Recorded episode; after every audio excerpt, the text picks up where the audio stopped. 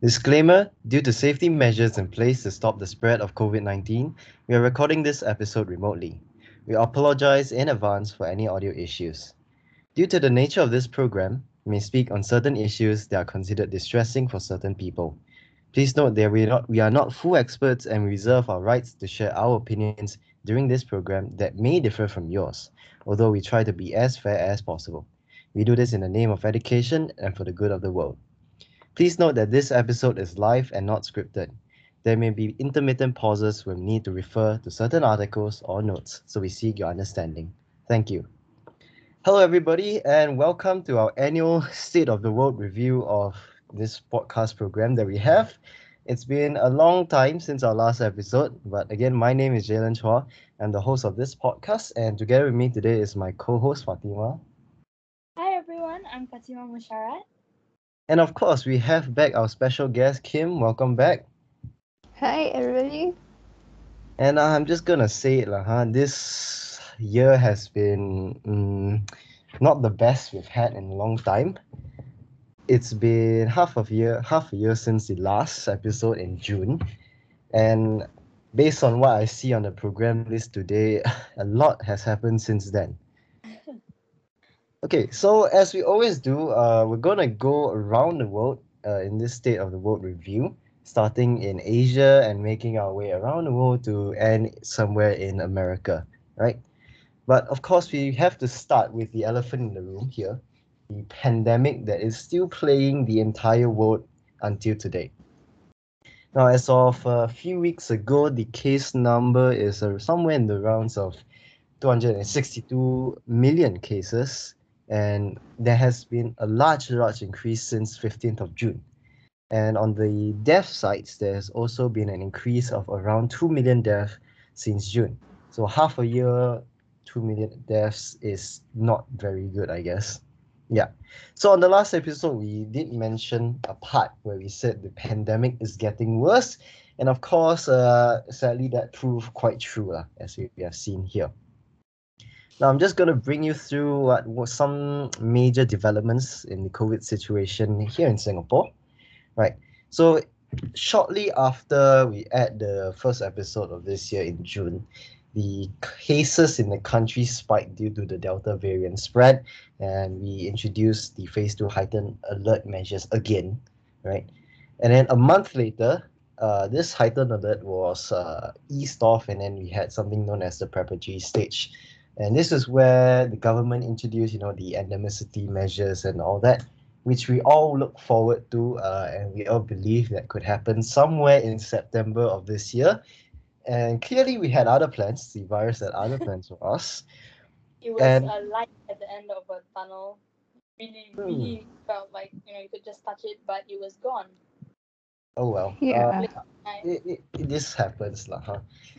Now, if you think about it, uh, it, I mean, some people don't understand this entire idea. Oh, why are we doing this over and over again? Mm-hmm. If you just put yourselves in the foot, uh, in the shoes of the virus. I know it's not actually a living thing, but yeah. Basically, it's the same idea. You're trying to survive. As a human, you're trying to survive by keeping yourself away from this virus. The mm-hmm. virus just does the same thing by killing more people and spreading itself into even more areas of the world. So it continues to be able to spread and spread. And that's why you have mutations, right? And uh, Delta variant uh, is still spreading. It is still the main spreading uh, variant that we have today. Uh, and that's why uh, a month after the preparatory stage was introduced, another large spike in infections was recorded. If you remember the Jurong Fishery Port, the KTV clusters, and right. all that kind of stuff. Yeah. and then there we go. We have something known as the stabilization phase, which is essentially putting the brakes on the transition to endemicity and this was extended just a few weeks ago on the 21st of November. On 22nd November, we exited the stabilization phase to enter the transition phase as we are right now. So, one thing that has been very clearly changed since June or even last year is the introduction of the vaccinated travel lanes with a lot of countries around the world. and so uh, I'm sure a lot of your friends and families are very eager to get on a plane and get out of here as soon as possible. Uh, yeah. But- Yeah, any of your friends are going somewhere across the world that you know of? I mean, Well, they're mostly, yeah. no, please go ahead. Oh, um, yeah, but they're mostly overseas already. Actually, yeah, you can see their updates on Instagram. Ah, yeah. Instagram. Yeah, I, I mean it's December, so Yeah, there isn't Yeah. really much time left. on my side, um, it's more of like family because we haven't seen family in over 2 Mhm. years, right? So mom, sis, everyone went overseas for a while, and they're coming back, and you can really see that um, all of them are coming back via the vaccinated travel lanes. So Ah. you know, there's a lot of planning behind it. You have to call ICA. You have Right. to take like three tests almost when you have to come when you're coming back on the flight there as well. It's a very complicated thing, but yeah, I mean, I wanted to go as well, but ah, you know, Yeah, so Hmm. um, it's a bit weird to see after two years of just staying dormant here. You know, you suddenly see the standard posts of people with their passports and their boarding pass. I used to do that too. I haven't seen my passport in a very long time. you go and Yeah, take a look actually. yeah, I don't know where I kept my passport. I have to find it again. But yeah, anyways, uh, so these VTLs brought a lot of hope, especially for our tourism and F&B uh, sectors in Singapore and of course around the world. Uh, right now, I believe we have VTLs with South Korea, uh, the US, of course Malaysia, the very important one, and a lot of other countries. But it just so happens, like I said, the virus is not going to let you go easy.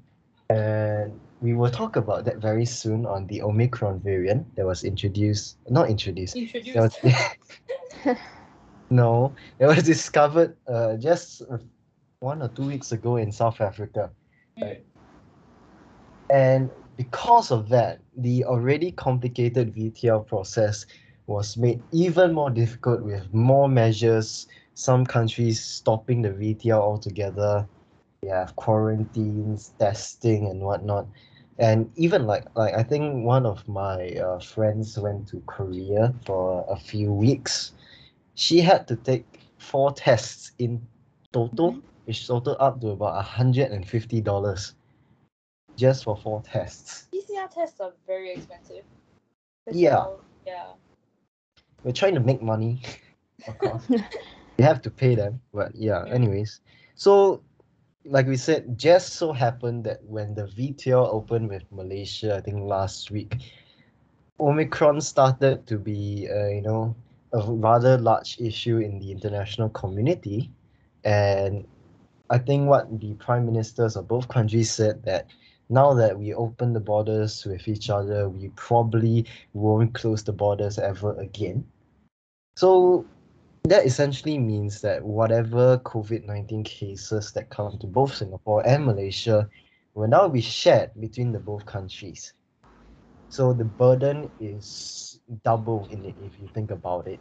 It's not Mhm. exactly double. Singapore is much smaller than Malaysia. But yeah, you, you get what I mean. Mm. So Omicron may not seem like a very large thing to a lot of people because it's still very unknown. But I can assure you that it is spreading very silently across the world without you even knowing it. Right. That's what happened with Delta at, at the Mhm. start of, at the end of last year, in fact. So my question now for both of you is is this vaccinated travel lane policies a good idea in this time or should it have waited a bit longer before any uh, sort of plans have been drawn up Right. So um, we were talking about it when it when we you know we found out the measures were introduced. Right. We were talking about it, and Mhm. everyone was like, we both of us said, you know, it's, it seems kind of too early, isn't it? Because a lot of countries actually don't really have their cases under control. Right. But you know that then you come back to the whole thing about you know not seeing family for so many, like almost a year o- and over, right? So there hmm. was a lot more to consider than just the consequences of the virus and i guess that's what prompted the government i guess to make this kind this, this call itself and i do think it was too early because I mean Delta literally, you know, I, it didn't make sense at the time, right? But like, you Yeah. know, seeing my family on my side, you know, you kind of understand why. But I think you know, it was too much too soon. That Mm. that's obviously what we saw with Omicron. You know, it was reported somewhere, and then somewhere in the news you see that it was actually detected a few weeks earlier. Right, so right. it's definitely it's a lot yeah kim Yeah, I mean, I, I feel like it's actually the correct timing because, um, yeah, it's just too much all at once. But if they did a bit more slowly, I think that the timing was would be great because you can see there are countries that have suddenly put down lockdowns, like Germany. So I actually have Mm. a friend who was supposed to go there but couldn't.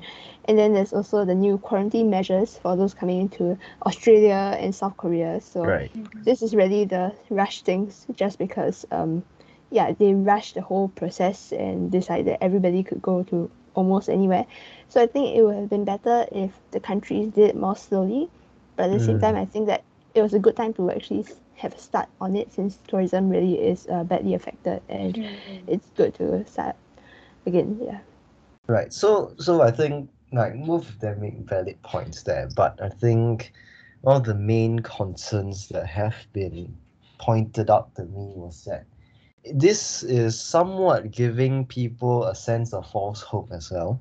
yeah in the sense that you know you have VTLs and then all of a sudden either you cannot even go on the VTL or, or you cannot even enter their country due to the spread of whatever whatever and that kind of false hope essentially it, it's it's more painful than staying just doing dormant in, in Singapore for a long yeah, time because you get your hopes way up. So the the drop when you when you uh, find out that you cannot actually enter whatever country you're going to is much greater than not even having the idea in the first place. Yeah, but people still still you know make the effort to go because technically you can go to most of these countries in the past just that you had to quarantine for 14 days Mhm. and the costs you know are very very very expensive especially when when the government of that country is not going to pay for your quarantine Right. If I Mhm. could add something there, right? I Mm. think what we saw, you know, on the news, you'll see, you know, um, tourists that are stranded in other countries because of Right. sudden introduced um, measures, right, and lockdowns here and there. And I think that kinds of kind of added to the pressure for the government because now it's like Mm. no one's gonna believe you, right? I think that's what we saw on social media as well, right? A lot Yeah. of people were complaining about, you know, why why are we changing phases every so often? and you know, it, it does put a strain on, I guess, how much the public. I wouldn't say trust you, but like it kind of you know it fluctuates, right? And I don't think that's Yeah. a very good thing in time of a crisis. So Mm. yeah, it, it is important. Uh, if you look around the world, you can see the different levels of uh, either complacency uh, with Mm. regards to the virus or whatnot. In Singapore, complacency definitely exists. It's a large phenomenon that we have, uh, especially when cases are low. Uh, cases are low. The good thing is that, of course, we it, it is a much safer environment to go and do whatever things, and of course, support the economy, which is important. But it poses the risk also that doesn't mean that cases are low means the spread is low. Mhm. Delta and even Omicron can spread in the dark without you even knowing it. Uh, we have asymptomatic cases all the time. And then you see those areas like even people queuing up for Toto and 4D. Uh, Mhm. the queues are miles long with very old people in the queue, and then they're all just queuing there together in one bunch.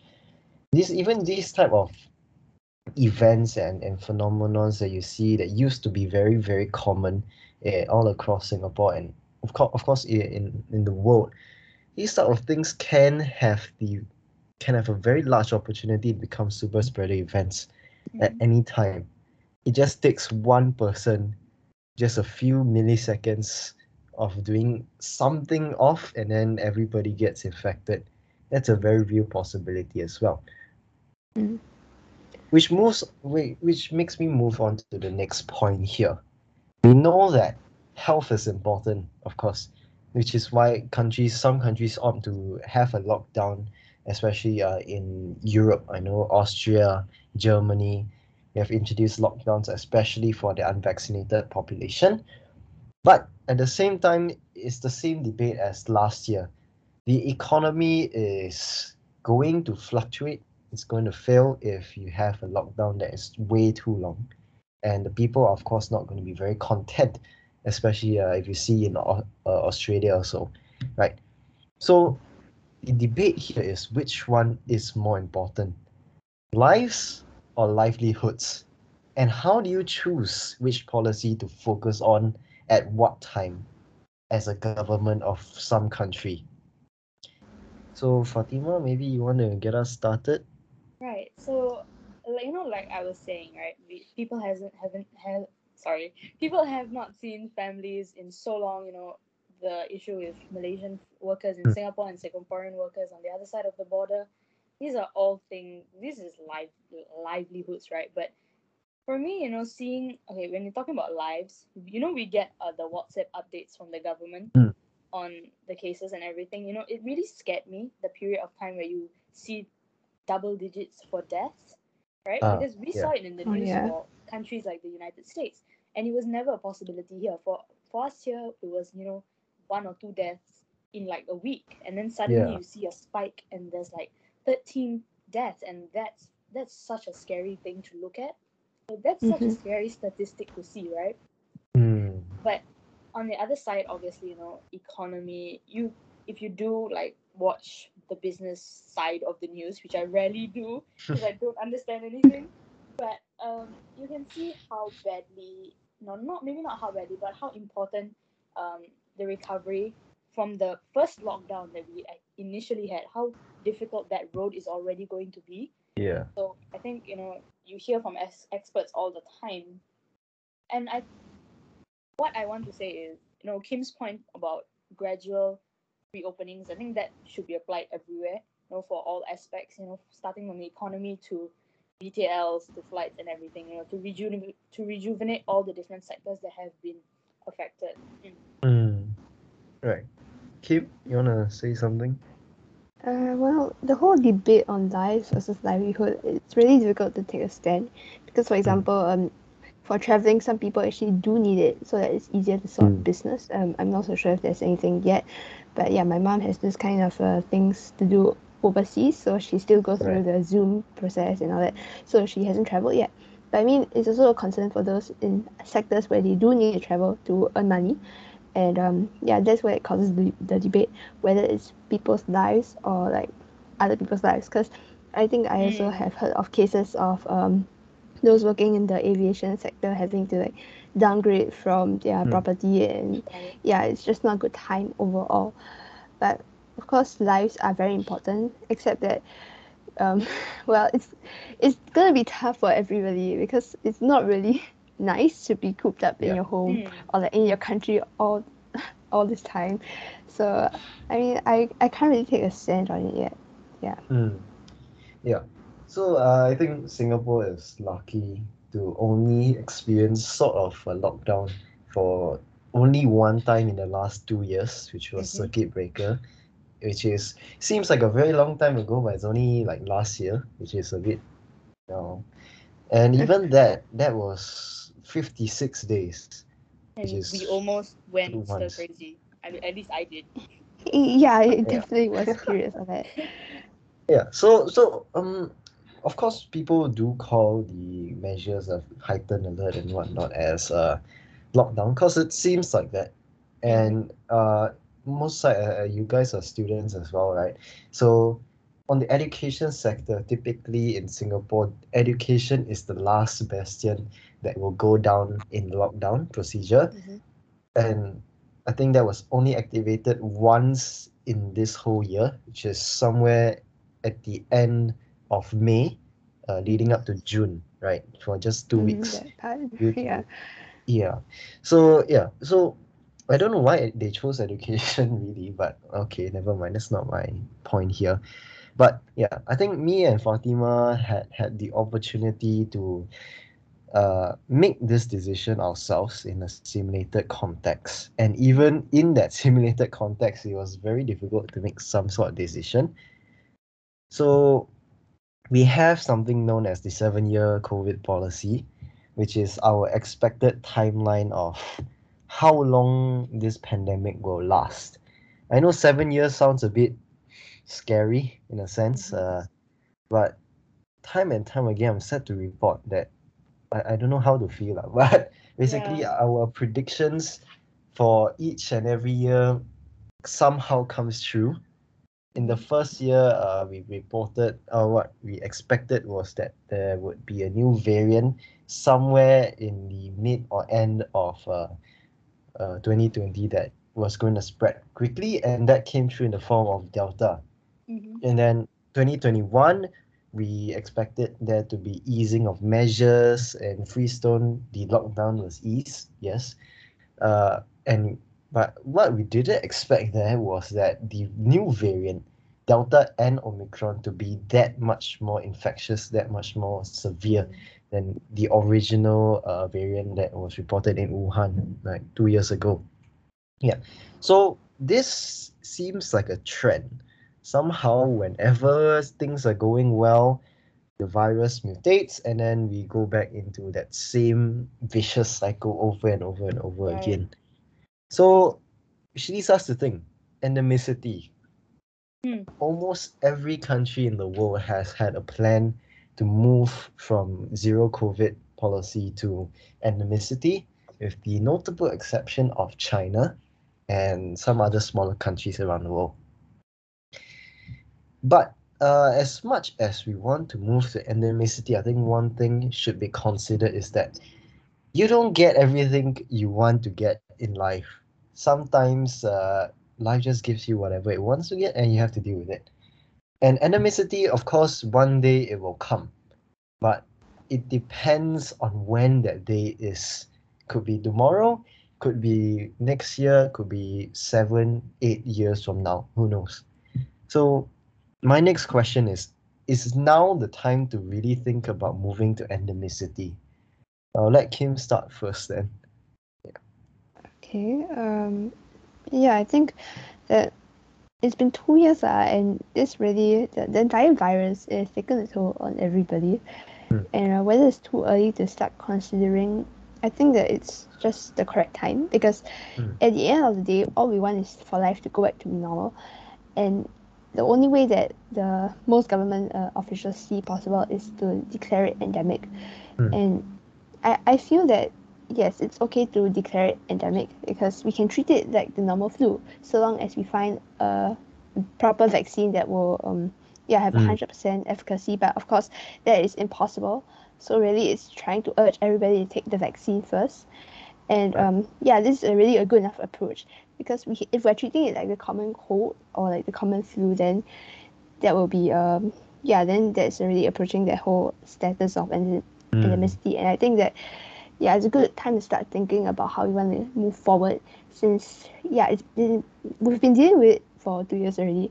I mean, you can also see other previous uh, pandemics and all that, like the Black Death or um, yeah, all those kind of uh, how history has Mm. how history has developed. And I think that if we want to make a change in how we are going to deal with it, like change in the number of deaths, then we really need to start considering other options like um, yeah, start continuing to make, I guess, vaccines for the specific variants. Yeah, then basically we need to start to declare it. Yeah. Yeah Fatima? Right. So I think I'll start off with saying that I'm. I think we all are very thankful to be, you know, in a in living in a country where, despite you know complaints and you know just, you know, every time we are disheartened by measures being increased or relaxed, you know, all that, everyone is still you know following rules, wearing masks and all that. Mm. Very thankful for that. Mm-hmm. Um, that, besides that, uh, endemicity, I, I do agree. You know, there needs to be a plan. I think if there's anything we've learned from the pandemic, is to pre-plan everything. The Mm. Murphy's law is kind of very in my face right now. Anything can go wrong. And True. yeah, treating it like the common cold, obviously it's too early, you know, with Omicron and whatever. But again, gradual openings, right? Gradually you can start. But you know, there's the whole thing about um other countries, right? It's not just your country, it's about other countries. Yeah. How they wish to Mhm. proceed, you know. and I think that's that's where international cooperation, all that, and I agree with her. You know, vaccinations are so important. I cannot believe we are still battling, we're still fighting that battle up till this point in the pandemic. But you know, everyone is gonna have a different um, outlook on whatever is happening. You know, we see WHO urging everybody to get vaccines, asking companies to. Uh, I think there was. I'm not sure where it was, but uh, WHO is also uh, asking asking asking for uh, everyone to get uh, the third jabs, mm. and then there's also you know the thing is there's so many factors that come into play, which really makes it very difficult to make choices right now. But I will say that um, endemicity is at least okay for me. It's a feasible idea. I think it's viable, but not like Jaylen said, you know, maybe seven years in the future. yeah. So uh, I will build no, I'll build on that uh, just a bit here. Uh, first, uh, talking about vaccinations. Uh, in Singapore, I think we are up about 80, high 80% worth of our population getting vaccinated.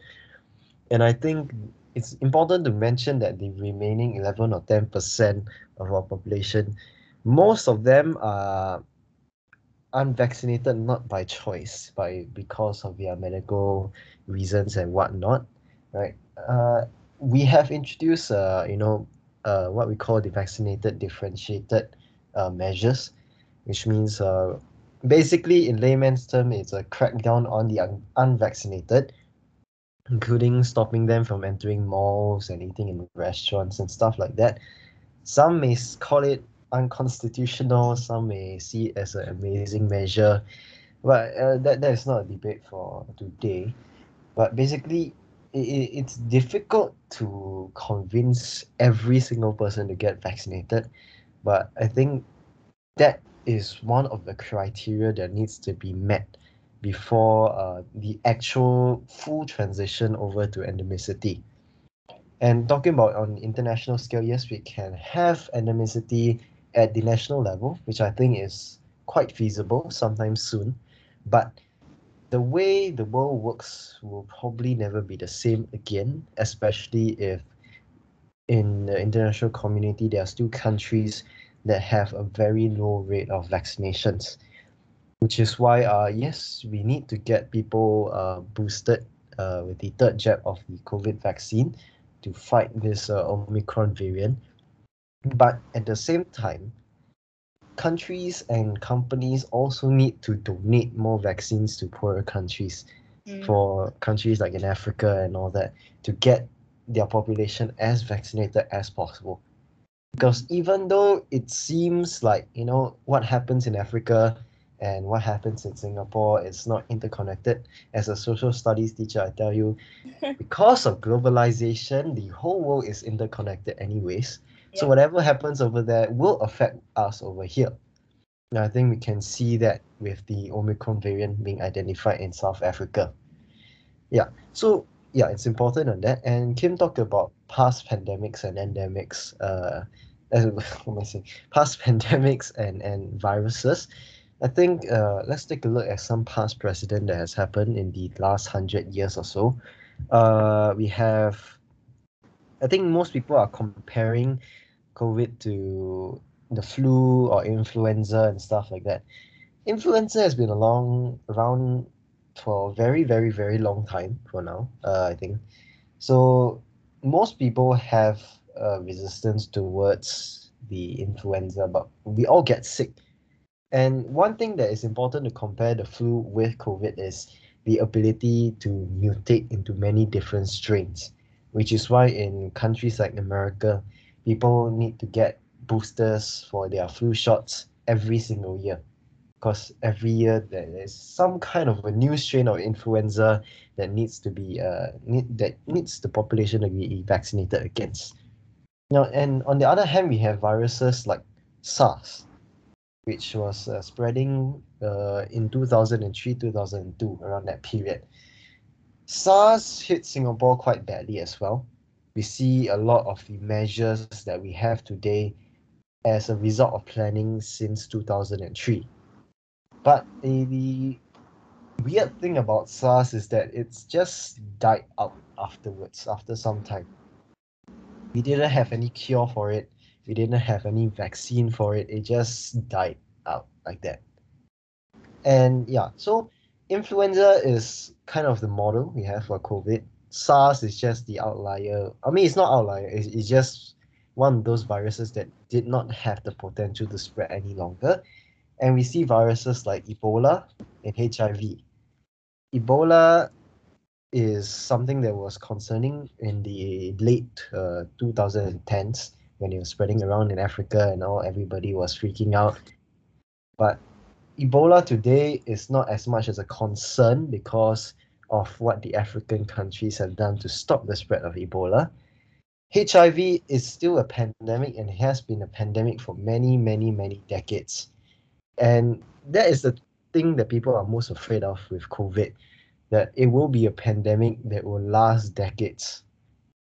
And the seven year plan basically, we are hoping that the health concerns will swatch sooner or later, but the we know that the economic and social effects of COVID will last for a very long time. Yeah. So Fatima, you want to bring us to the Omicron variant? Yes, the star of the show. Alright, so first detected in South Africa on November 26, 2021, when WHO reported reported their findings. It is now reported that Omicron was detected in Europe in October. So again, you know, these are very silent killers. WHO says Omicron poses a serious threat, however, restrictions must be rational.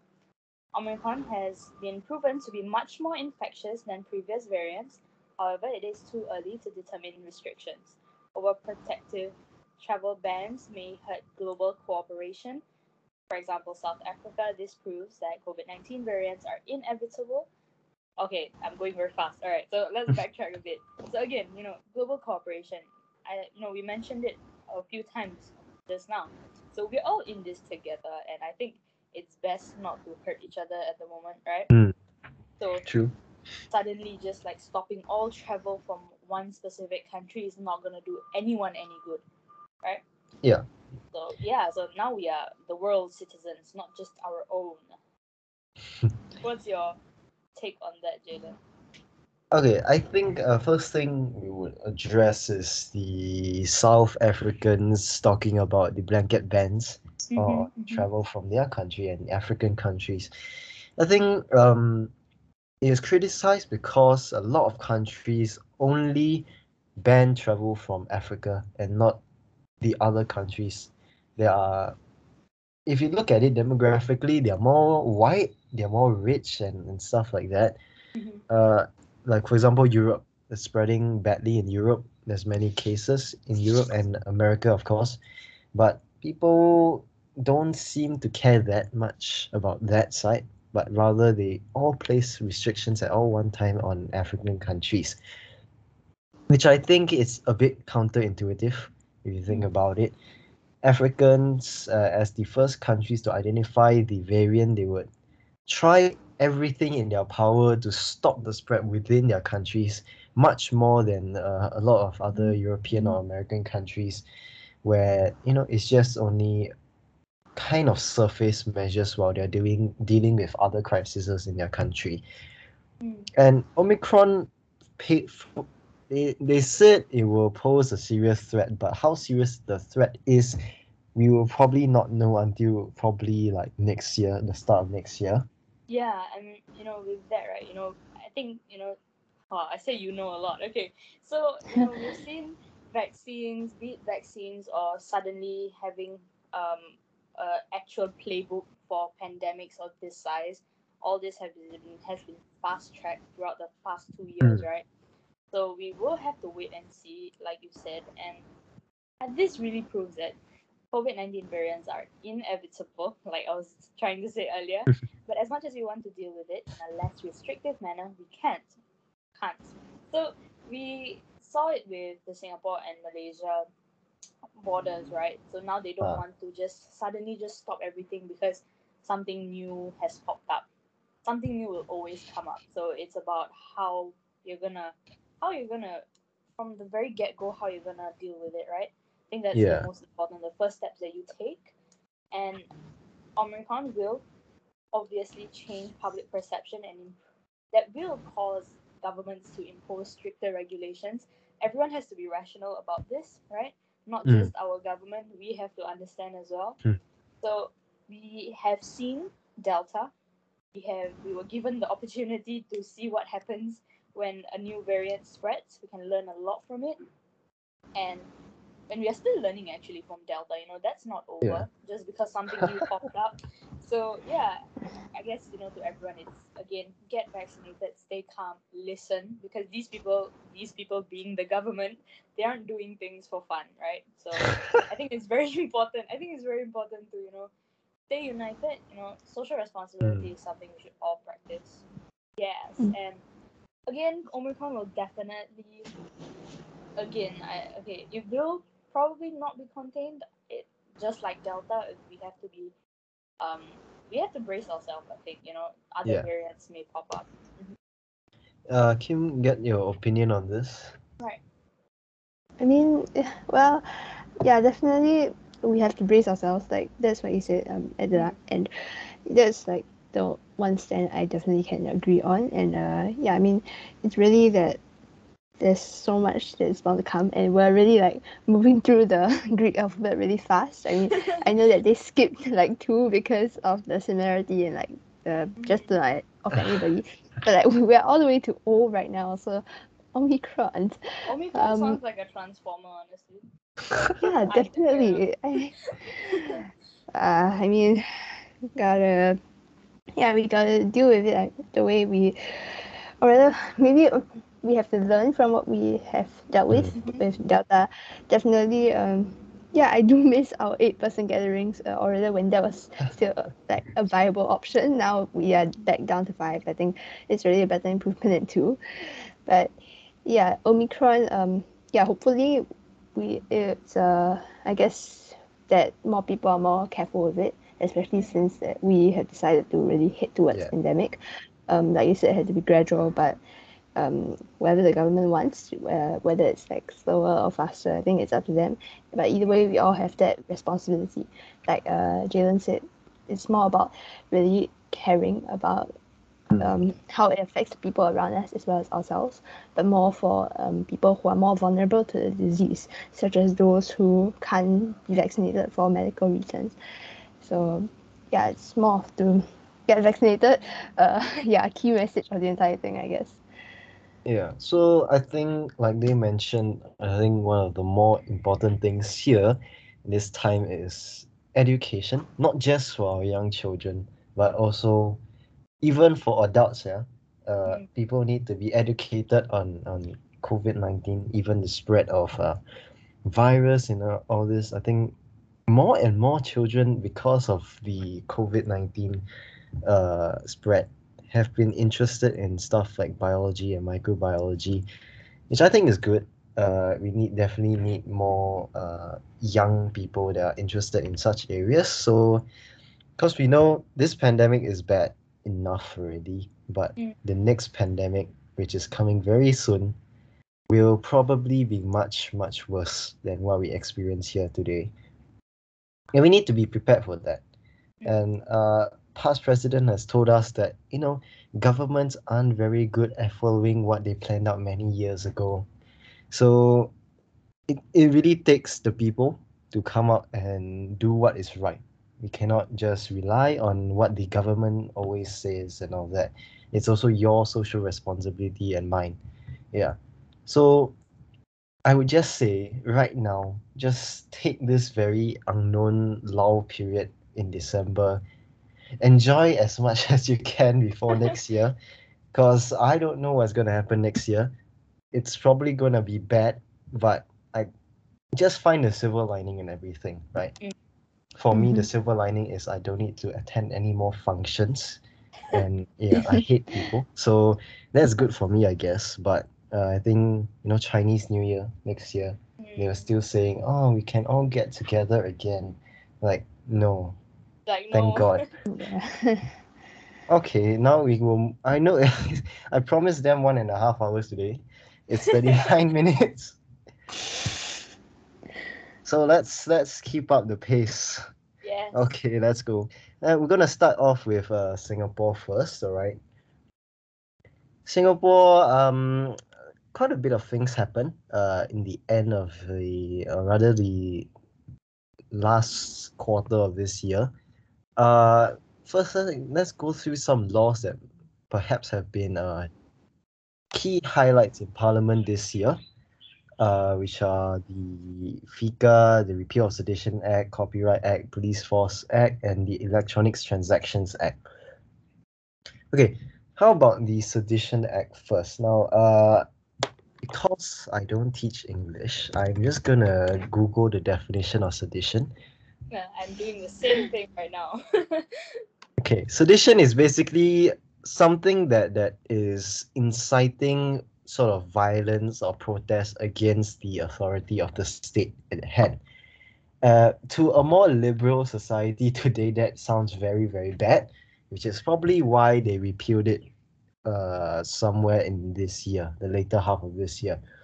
Sedition is a very old law uh, back when the British were around to prevent the local Singaporeans from protesting against the British and the monarchs of the British Empire at that time.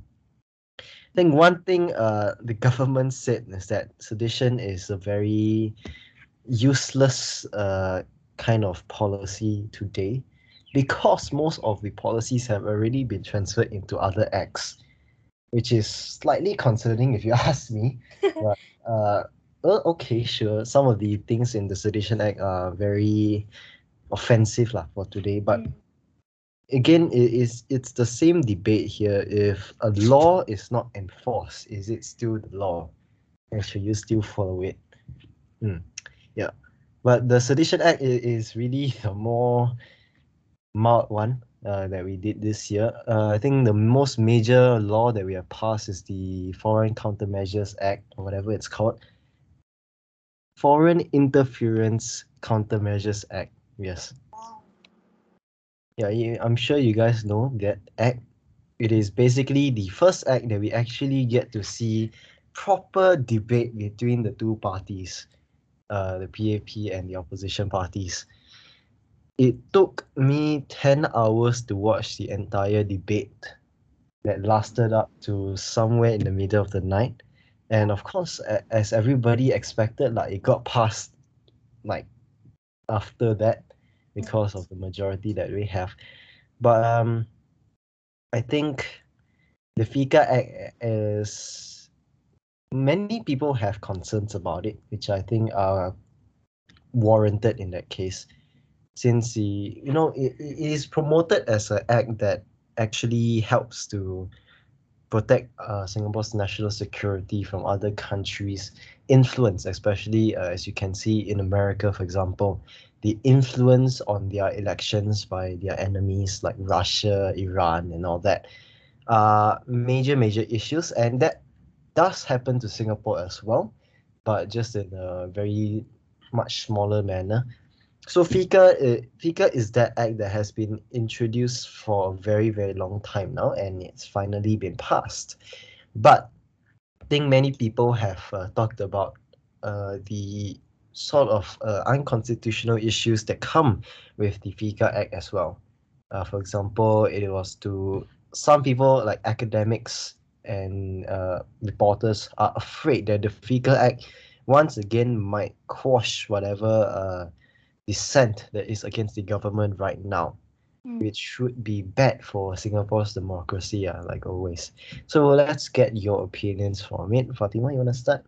Right. So, you know, we've seen these two acts, right? I think a lot of it we talk about the gist is basically, you know, freedom of speech and then press freedom. And that's something that's been very controversial in our country. And I would say that I, I do I mean these are all definitely very important things and you know Mm. we pride ourselves on social harmony, you know, religious and racial harmony and that is such an important thing in like a society in the 21st century. I think that's one one of the most valuable things that we have as a society. But uh, then you have to talk about the other side and a lot of Mm. throughout the years, there's been a lot of talk about, you know, if, you know, there's a lot of controversy around, you know, the PAP being the incumbent government, blah, blah, blah, you know, there's not enough opposition, blah, blah, blah. And I think that that's kind of where, you know, everyone's kind of very pressed right now because, like, there, of, of course, there needs to be productive and, you know, dialogue against anyone you know if there's an Mm. idea it should be challenged so it's it's made Mhm. better right so um yeah and also you know all these um come after we see uh things that happen on the international stage right so Right. foreign counter inter- interference you know we saw with, with the united states elections in 2020 is it 2020 yeah i Mm. believe so so yeah there's a lot we can learn but i do agree you know there needs it needs to be a more thorough I don't know how more, much more thorough this can be, but this process can be, but I, there should be more open dialogue about this, you know, Right, from right. various sectors like the press. That's such an important thing, right? Press, Yes. academia, you know, yeah. Okay, And I, uh, yeah, okay. uh, you can sp- let let her speak first. yeah. Uh, oh, okay. On FICA, yeah. Um, I mean, I think it's more like what they declare as like going against law and what is like abiding by it because um Mm. yeah it's really up to I mean the person who's enforcing the law to see whether it's uh right or wrong and I think that right or wrong is so black and white and sometimes there are things that are just uh, not the whitest white not the blackest black Mm, so it's really true. difficult to tell and uh yeah I mean this policy um whether it's good or not I think uh I I guess I need to like really see how it's taken place um. Yeah not just as a discussion but more of like how it has uh gone for other Singaporeans affected by it to really make a judgment call. Mm. I think on on this issue and along with with I think the Police Force Amendments Act, which gives much more power to the police, uh, there are two very major uh, concentrations of people's opinions on the two major sides, which is the government and and all their supporters on one side, which support the entire premise of the law itself, Mhm. and on the other side you have dissenters, people like Amnesty, Human Rights Watch, and all that, talking about the major implications on uh, this new law on Mhm. human rights, on uh, international law, and whatnot. So, uh, with every law, literally that that uh, most countries pass, they always see this concentration of uh, opinions on this scale. Uh, so, just to make it clear, I don't support any side. I refuse to support any side. So I'm just going to uh, basically go through both sides' points on on uh, why this law should or should not be passed in the first place. Now, according to a lot of uh, human rights organizations and dissenters, the law itself has very ambiguous provisions. And as we all know, if the law is ambiguous, it gives the power, uh, it gives the person in power a lot, a lot, lot more power. Mhm. So in this case, it's the Minister for Home Affairs, right? So what exactly, like Kim said, what exactly is foreign interference? Does a uh, does a Singaporean academic residing in an overseas country talking about Singapore policies considered foreign interference or not? Who knows? And in the end, the people that are deciding what foreign interference is is a department under the Ministry of Home Affairs, Mhm. which is a bit concerning given that the Minister for Home Affairs is the one deciding in everything in the end. And in fact, the penalties for this foreign interference is very, very, very severe, as we have in Singapore. So this severe penalties brings about a, a sphere of fear in, in academia, especially. If you don't say the right things, you will never have the right to say anything ever again. Sort of that idea, lah. mm-hmm. So if I could just interject Yeah, sure. Yeah, I definitely agree, you know, because like ambiguity and you know, if a law leaves space for interpretation when a law becomes subjective, right? Like you said, you know, it's up to the person in power to decide or does this actually, you know, does this is this in line with what we have been trying to enforce and things like that. you know it it becomes a, a de- is it democratic issue? Maybe not democratic, but it definitely becomes an area of concern, lah. Mm. Yeah. And I think this is the same thing that happened. I don't I think you guys remember a few years ago on POFMA, Protection of Falsehoods and Mhm. Manipulation Act. SS students, this is a dream question for all our SS teachers. Yeah, it's true. but uh, I think POFMA POFMA is one of those acts that is it's similar to FICA in the sense that the entire premise of the law is important. We don't want people to get misled by falsehoods and uh, manipulative uh, comments and all that. Mhm. But at the same time, if you're asking the person the power to decide what is sort of fake and whatnot, sometimes they may use it to benefit themselves and their government or whatever, which is the main concern with the law here. Because uh, if we see what the POFMA has done, of course, it has addressed falsehoods. And I think currently the administration, the law is still verging on the good side, I guess. The fact that it does go against the falsehoods technically or manipulative ideas, but most of the time you do see it uh, affecting mostly people like in the opposition parties. Uh, not sure if you heard uh, Goh Meng Seng, uh, people like that, uh, and organizations like New Naratif, the Independent Singapore, and all that kind of stuff, which are famous in a way for dissenting against the government. In that Mm. sense. And Singapore is famous for very serious and sweeping acts. For example, the Public Order Act, which prohibits public protests. Even holding up a sign outside MOE is protesting, and you can get arrested for it, as you have seen before. Yeah. So the idea here is that we need these laws, but to what extent? And to what extent should we listen to the comments of the uh, human rights activists in way according to the greater good for Singapore itself? Mhm. Which I think is an important conversation that we should always have every time we try to pass this kind of laws. And that is the important thing with the opposition parties, right? Even though we only have 10 or rather 9 now, uh, plus the two NCMPs, opposition uh, to anything that the PAP government is important to keep them in check. Mhm. And just like Mr. James Lim once said, we cannot let them have a blank check. If not, uh, Singapore's democracy will go down the drain, right? Mhm. Mhm. So, which brings us to the next part of this debate here. Uh, I'm sure you all heard about the controversy with the Workers' Party, which is Singapore's main opposition party in Parliament. Mm. Now, uh, just some context here that uh, Ms. Raeesah Khan uh, admitted to lying uh, to Parliament, uh, which is quite a serious allegation, in fact. Uh, and right now it's being investigated by the Committee of Privileges. Now, uh, for those that aren't clear what that means, privileges are something that the MP is awarded once they become an MP, that they are free from uh, prosecution for their ideas stated in Parliament. Now, this privilege can be suspended by the Committee of Privileges if person has been found to be lying to Parliament, which in this case seems to be what she admits. And so uh, the idea here now is A, who is responsible? Is the Workers' Party leadership involved in the entire saga here? And B, what does this mean for Singapore's opposition parties in government? Uh, I'll let Kim start first.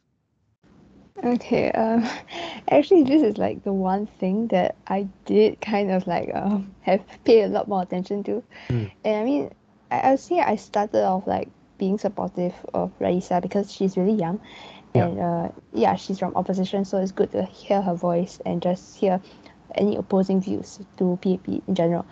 But I mean, after this, it's really difficult to trust the Workers' Party in general um, not just Raeesah Khan, of course. Uh, that's she she felt light in Parliament, and that's already the biggest issue that um, surrounds this whole thing. But I think the bigger thing is that she also led the leaders of Workers' Party into it. So there are accusations that Pritam Singh and uh, Sylvia they they told her to continue lying, and I think Mm. um in some ways she Raeesah Khan herself she may have bended the truth to uh, her liking. Basically, I don't think that Pritam Singh and Sylvia told her exactly to continue lying, but Right. probably something that sh is her own interpretation interpretation issue. And overall, I I guess it's not really good to have a big stand on it yet Mm. because um yeah I think Raeesah Khan she's definitely facing a lot of um online hatred and all that especially since Right. um she's already deemed a social justice warrior so this has definitely um it has given her I think more of like a way or rather like there's more avenues for people to hate on her now that um, Mm. this has also been um, shown and I guess in general I think the trustworthiness of uh, Workers' Party right now is really up to debate. And I think that we just need to see how it continues to go. But um, in all, uh, I just really hope that um, Workers' Party or that is more of an interpretation issue. And I just hope that uh, yeah, Raeesah Khan she herself can learn from this since um, I think she resigned from Workers' Party and it's, Yeah. it's a very big thing already. So I just hope that she can take whatever experience um, and whatever she learned from this and more and more important most importantly actually that she actually does learn from this and that uh, yeah in any future career path that she chooses um, hopefully Mm. it'll be good for her to really apply what she's learned Right. So I think uh, I forgot to add a bit of context for international viewers here, because uh, in some countries, America, uh, it is common for representatives to lie in front of uh, their government or whatever Congress or Parliament that they have. In Singapore, why this is being made such a big issue is A, because of the limited opposition members that we have in Parliament, and B, because this type of things rarely happen in Singapore. Right, we are fortunate enough to have many representatives who are truthful to, to whatever they are presenting in front of parliament and all that. And I think it's important, as we have covered before, that representatives are honest. And I think that's one thing Singapore does pride itself on. Uh, last time the COP was convened for an MP was many, many, many decades ago. So I think what we're talking about here with Raeesah Khan is raised quite a number of issues, not only on opposition party itself, but also on our media coverage on the issue as well. Mhm. You see uh, organizations like Mothership, Straits Times, CNA have been criticized for a very one-sided uh, approach to publishing such news articles on the issue at hand here, uh, which raises concern because uh, you know these organizations, although they are not directly or rather they're not ma- uh, in a majority share by the government here, but they are still to a certain degree state-controlled media if, if you think about it, right? And on the other hand, we have organizations that are on social media like you know Wake Up Singapore, New Naratif, and The Independent, who report it in their own way of a one-party light, which is a very, very, very large support for the Workers' Party, which to an extent discredits the inve- investigation into Raeesah Khan at this point. Mhm. So Mhm. and many PAP supporters, including uh, some of the people I know, uh, do make the, I would say, a fair comparison that if this were to happen to, say, a MP from PAP, the controversy there will be much larger. And a lot of these uh, people that are more liberal will go out straight and attack the entire party in its entirety. And then, of Mhm. course, you have the entire debate of should they be in parliament, should they be in the government, why not, why is the PAP in government, stuff like that. Mhm. So you see here, I think it's important that we judge it not just as a uh, not just as a political issue. It should also just be about the a person's or Raeesah's moral character at hand here. Because the more we delve into the political side of things, the more party politics will come into play. and we don't want party politics. Even the last time we had party politics, say uh, in when they were arguing about you know former Prime Minister's Lee Kuan Yew's estate at Oxley Road. That was not even just party politics anymore. That went into family politics, which is one step lower. So yeah, I think it's important for everybody, including state media, including independent media, and all Singaporeans, to be fair towards the investigation, and not to make direct assumptions, and not just to only see one side of the story. All Mhm. sides, all parties should be heard in order for this to be a proper, fair trial. And we can make this an exemplar for future presidents, for future things that may happen in, in this long road to a more uh, democratic Singapore, if you would. If you would. Yeah. Fatima? Right. So very quickly, I think I agree. You know, because one thing we talk about party politics, right? One, the moment you are in government, you are one government, right? I don't think. But that being said, I agree. You know, it should be seen as a member of parliament, someone who represents an entire constituency and is standing in place of the people. That's one issue. Then you again you branch out. Now you look at a little bit outside, right?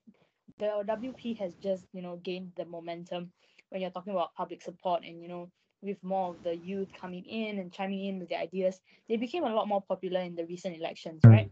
yeah. And this definitely has step um pushed them a step back, which is not good, right? Yeah. regardless of who you support, everyone, I think the party has done great, right? And they have Mm. some great ideas. I think it's they will continue to do so. So, yeah, it, it is. It is. It, it, it the issue itself is already very severe, right? Lying in, Yeah. in parliament. I mean, that's just Mhm. Yeah. that's scary, honestly. But like, anyways, so to, have done that, obviously there will be repercussions. And again, we do have to wait for more findings to come out. You know, Mm, I think we have said this once. You cannot be judge, jury, execution at once. yes. So we'll let it play out as it will. But like you said, you know, from the media side, from the public side, we're very fast to judge. Again, it cannot be Mm. party politics. It's about a representative democracy, who we want representing us. Mm, Yeah, yes. that's kind of yeah. Yeah, and of course, we all hope that you know the committee of privileges will be fair to everybody and listen Mhm. to all the opinions presented before them, including Workers' Party's leadership, uh, evidence provided by them in order to make a fair decision. Mm. Of course, um, many people don't see this as a trial, and of course, it, it, it does not look like a trial, the truth is parliament can punish the speaker, of the speaker. Parliament can publish an uh, punish an mp for such an accusation. And uh, of course the final punishment will be decided by a judge somewhere in the court system of singapore. But the point is all of the people that presenting evidence before cop will be sworn into uh, an oath which means they cannot lie in front of the COP. Yeah. Mhm. So I think let's see how the investigation pans out and we can deliberate more sooner or later, depending on how it goes. Yeah. Okay, so that is Singapore. I think we don't have much time, so we're going to move on straight away. Okay, so to our neighbor over here, Malaysia. Um, what have you heard about Malaysia this year? Lots, I think uh, we have you know the COVID policies. I think they have MCO for quite a while, and it was finally lifted a few months ago. And I think the more key issue that we can talk about is how the Malaysian government essentially collapsed on itself within quite a short amount of time. Uh, within the, I think the last year or so, we had three Malaysian prime ministers, right? Wow. Uh, which was Mahathir first, right? Followed by uh, who is he? Uh, Yasin. Muhyiddin, uh, Muhyiddin Yassin, and now we have the new guy, which is uh, Is it Anwar Johari? Or is you wait, see I can't keep up at this point, so who is he? Wait, hold on. guys, this is in person uh, research Uh, that goes Ya- on. Ibrahim. Jacob, or- right, right. Yeah. Sorry, but yeah. So it's been one year, three PMs, and a whole bunch of party politics. Uh, I think, you know, uh, this all started when a few years back when uh, Najib was in power still, which Uh. is seems like a very long time ago, but it's Yeah. not. that. Definitely. Yeah. So uh, after that, I think uh, the general elections happened. They elected Mahathir to be the prime minister again. Again. Uh, just saying, uh, people in Singapore are not very happy with Mahathir at all. He's known to be sort of a bully to, to Singapore, but I won't comment on that anymore since he's not here anymore. Just the just the FYI guys. Yeah. So uh yeah, but after that, Mahathir resigned this year, I think, and uh the king appointed Muhyiddin Yassin to take over as prime minister after a very very long struggle in parliament. Right. Uh, I think the thing that you need to know about Malaysia here is that unlike Singapore, they have a lot of parties, and they have a lot of representatives in the Dewan Rakyat which is their parliament lah. Huh? So Muhyiddin is something that uh, people. Oh, the background noise is crazy. So I think Muhyiddin was not elected, which is the main problem with his uh, reign as the prime minister there. Mhm. Suddenly, you go from somebody who is supported very widely in Malaysia, which is Mahathir, to someone who is not even elected by the people of Malaysia, is Muhyiddin, for a party that was once uh, Najib's, I think. Yeah. So then and there, we started the entire problem here with the party politics in Malaysia. Just when the COVID pandemic was getting worse and worse and worse in Malaysia, which meant that the debates in parliament could not proceed as normal and the covid pandemic gets worse and worse and worse. And yeah so that is exactly what we saw uh, a few months ago in malaysia. People are, were dying on a constant basis. Hospitals were underfunded not enough resources and all that. And we are just here in singapore looking at it trying to help them but we can't really do much i think. Yeah. So again, this brings out the issue like we mentioned just now, party politics. Now, Fatima, anything to comment on the Malaysian issue here? I think you know it's you again. This really highlighted the importance of having a good system and having a good having good people in in parliament. Mm. Right? It's not just parties having good people in parliament because in time of a crisis like that, you need everybody to not agree, not just agree with each other, but you know, be rational enough to put out a plan, right? Because the Mm. government is there for the people; they're not there for anything else. And Right. again, you know, for us, you know, we were really just sitting back and we're just watching it all go down. Uh, While it was, you know, a topic for like, us to like, oh wow, okay, that's surprising. But like for the people in Malaysia, and I cannot imagine Mm. turmoil and you know the uncertainty, right? Because in seeing all that on TV about your government being doing what is, I don't know how to put this in a nice way. What you see on happening in government while you are still, you know, stuck at home for how many months, right? the Mm. MCO and not being able to pass from one place to another and it was it must have been so terrifying and again Yeah. it's it, it really comes back to the pandemic honestly if I'm being honest right now so Yeah. yeah. Yeah. So yeah. So basically, uh, it's kind of difficult for people in Singapore to imagine that kind of uh, uh, problems because Mhm. it's been 53 years we have the same government. So yeah, a bit difficult to imagine. Kim, your ideas? Uh, well, yeah, I mean, it's really tough because at least with us, we can actually see what Parliament uh, discusses like on like YouTube. Uh, I'm pretty sure that's how you watch it. Mm. And like we also know that the whole system is like kind of fixed already because we know that there's definitely going to be the PAP side and the opposition side. So that's good for us. And uh, yeah, Malaysia. I mean, having three different prime ministers in a year, it's going to be like so weird having to keep adapting and like Mm. seeing how it goes down. like I mean, at this if it were that way, I really don't know how I would trust the government. But of course, um, Uh-huh. yeah, it's just it's just the way that things are, and of course, it must be definitely really tough on the Malaysians. So yeah. Yeah. So yeah, basically, I think, you know, uh, just like what Lee Hsien Loong said, sometimes the COVID policy works only because people trust the government, and in Singapore, not everybody is supportive of the government. I think that's important to say first and foremost, and they are not trying to force anyone to support them. But I think at the end of the day, we all realize that what they are doing is in their way what is best for the country. So we just, even those that don't fully support the government in Singapore, we just press on and follow for the good of everybody that is around us, right? And I think that's important to have in parliament, especially in Malaysia when there are so many parties.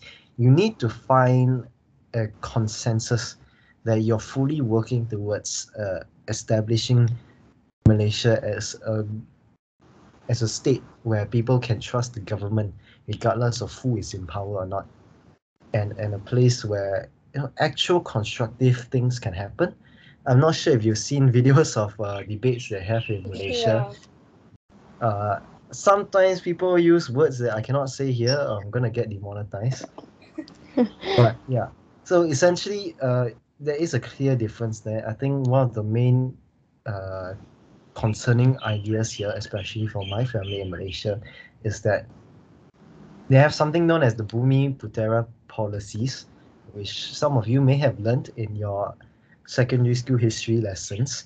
It's essentially policies that are aimed towards, you know, supporting the Muslims and Malays in Malaysia.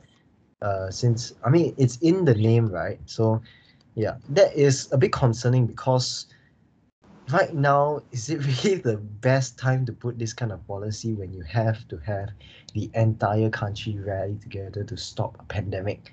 Mhm. Yeah. So it's concerning, especially for you know the the other minority races in Malaysia, Chinese, the Indians, and Orang Dawit, and all stuff like that. Yeah. Well, again, we are not experts on Malaysian politics. Yeah. So I recommend you to do your own research. Yeah, definitely. Think about it yourself, or This just don't, defense. or, or, or just don't think about it. Okay, moving on. Uh, further up in Southeast Asia, we have Myanmar. Mm. Oh, uh, I think in June we already talked quite a bit about Myanmar. So just give a little update on what's happening over in Myanmar. Fatima, you want to say? Right. So Myanmar, I think the most it's right now it's the seventh of December. So the most recent news is the leader before the junta government took over, uh, Aung San Suu Kyi. I'm not sure Yeah. if I'm saying it right, but yeah. So she was sentenced to four years in prison, I believe, and Mm. those charges have now been halved Halved, to yeah. two years. So that, and you know, of course, we heard from the United Nations that, along with the junta government, I think the Taliban is that right? They have been Mm. barred from. I mean, it's. I mean, I think that was like. I- I don't know why they thought they could actually go into the United Nations like that, but anyway, so that's something to note. They're not allowed in the UN. Yeah, that's about it, isn't it? Yeah, but I think uh, one of the more recent piece of news as well is I think the military, uh, either intentionally or not intentionally killed five protesters by ramming a car into uh, Right, right. anti-military protest there, which is concerning, of course. Like when you have something like that happen, you start to worry for the people of Myanmar even more. Mhm. They have had only around 10 years worth of democracy before the military came back and took power again at the start of this year. And it's quite sad to see they were on such a great route to success as a country. Their economy was doing quite well, uh, of course, before COVID, right? And the people were happy. But now, after like almost a f- one full year of military rule, things have started to go downhill again. the pandemic, of course, uh, is a concerning factor as well. And we still have a crisis over in the uh, kin, uh, the northern states, uh, especially the Rohingya people, and the not so friendly relationship they have with the Myanmar military, who's in power now. So I think uh, it's just a little update there for Myanmar. Uh, of course, we, we are still trying to find a diplomatic solution to the issue at hand, but I think as history has shown time and time again, uh, sometimes it really takes definite, strict action, physical action against uh, such a government in order to actually make some changes. lah. It's quite sad to see, I guess. Yeah. So yeah, so that's about it for Myanmar. How about you bring us over to India? Hmm. Okay. So a few. We'll just go by bullet points because we are already at one hour thirty. I hope you guys like that. All right. So um, farming law riots. Okay. Let's actually talk about that. Give me a hot second. Don't we all love um instant? What is this? Research. yeah, there's really there's really a lot of things that is going on. You can't really actually remember a lot of it, but I think from the top of my head, something to do with farming laws. Yeah. Mhm. Right. So, sorry. Give me a very hot minute. Farming law, right? All right. So, um. Okay, so 2020 and 2021 Indian farmers' protest has been ongoing against three farm acts, I believe, that were Yeah. passed by the Parliament of India in September of 2020. So it has been described as anti-farmer laws by farmer unions. You know, you've we've seen um, protest riots that have gone wrong. Um, as lo- as far as those go, we're talking about casualties and losses. Three BJP, which is I believe the ruling party, Mm, mm. members were killed. One BJP driver, Wow. over 300 policemen injured. Now let's go on to um, civilians. 537 fatalities as of the, as of July 10, 2021. Um, claimed about 750 lives by October and November, hundreds more injured, and so you can really see how big of an issue this is in uh, India. Of course, you know because agriculture is such a huge part of their economy and like you know the culture there and one journalist has been killed one person lynched for alleged desecration you know infrastructure damage like let, let's not even go into that so this Mm. have, this is a very it has gone up up to you know the supreme court of india uh, in january in 2021 and farm farmer leaders so we'll talk a little about that uh, farmer leaders welcomed stay order which remained in which remains in effect to today Mm. the Supreme Court appointed committee uh, has submitted its confidential report before the court. Six state governments, uh, namely Kerala, Punjab. I sorry, I'm I'm very bad with names. Uh, Rajasthan, Delhi, West Bengal, and one more um, state. So Yeah. as we move down a little bit more. 19 November 2021, Union government decided to repeal the bills, and both houses of parliament passed the Farm Laws Repeal Bill bill in Mm. 2021 on 29th of November. Following the announcement of the repeal of farm laws, farmer unions continued with the demand for guaranteed minimum support prices, reminding the government of the aim of doubling farmers' income by 2022 and the 2004 MS Swaminathan headed National Commission on Farmers report. So I think you can go a lot more in depth with this if you can go and search on yourself because it is a lot, you know, and this is Yeah. has been a very hot issue, which is not the only controversy India has embroiled itself in. So yeah, what are your what are your thoughts on farmers bill? Uh, no, okay. I think uh, what Fatima said is easily found online. So I'll just summarize just a little bit here. Essentially, the whole idea here is is the problem with the farmers in India's bargaining power for uh, the amount of money they can earn by selling their crops. India being uh, largely uh, there is a huge block of agricultural farming that is going on in India and so because of the new laws, instead of being able to sell their uh, crops in in a state-controlled market, uh, what actually happens now is with, under this law is that the farmers sell directly to I think companies. Uh, Mm, Not sure completely about that, but they sell to companies, and they promise not to basically scam the farmers lah. But you know, promises probably won't be kept. You know, nobody really trusts promises, especially one that is not in law Mhm. and this agreement of a promise that is not actually inside the law that has been passed, which is why the farmers are very angry with the prime minister uh, and his government, which gave rise to the three-year-long protests uh, on against these farming laws. And the whole idea is you make these farmers even poorer if Mhm. The bargaining power for them drops uh, tremendously. Yeah. So I think like like you said, it is not just the only controversy that they have got themselves into, but I think it's something that is worth uh, analyzing on a greater detail. But we can't obviously do that right now. So Mhm. Kim, your opinions? I mean, it's just um yeah. I mean, the protests. Well, uh, I guess I can see why the protest came, and um, I mean, I'm not saying that I don't agree with it or anything. It's just, yeah, finally, it's good that the government is doing all this, and like um, yeah, finally the people they themselves won against the government that um obviously it's not really treating them fairly. Mm. However, like you said, it's not really put in law or something like that. So yeah, there's just so much you can trust about a government because the government is still made of people and people are flawed.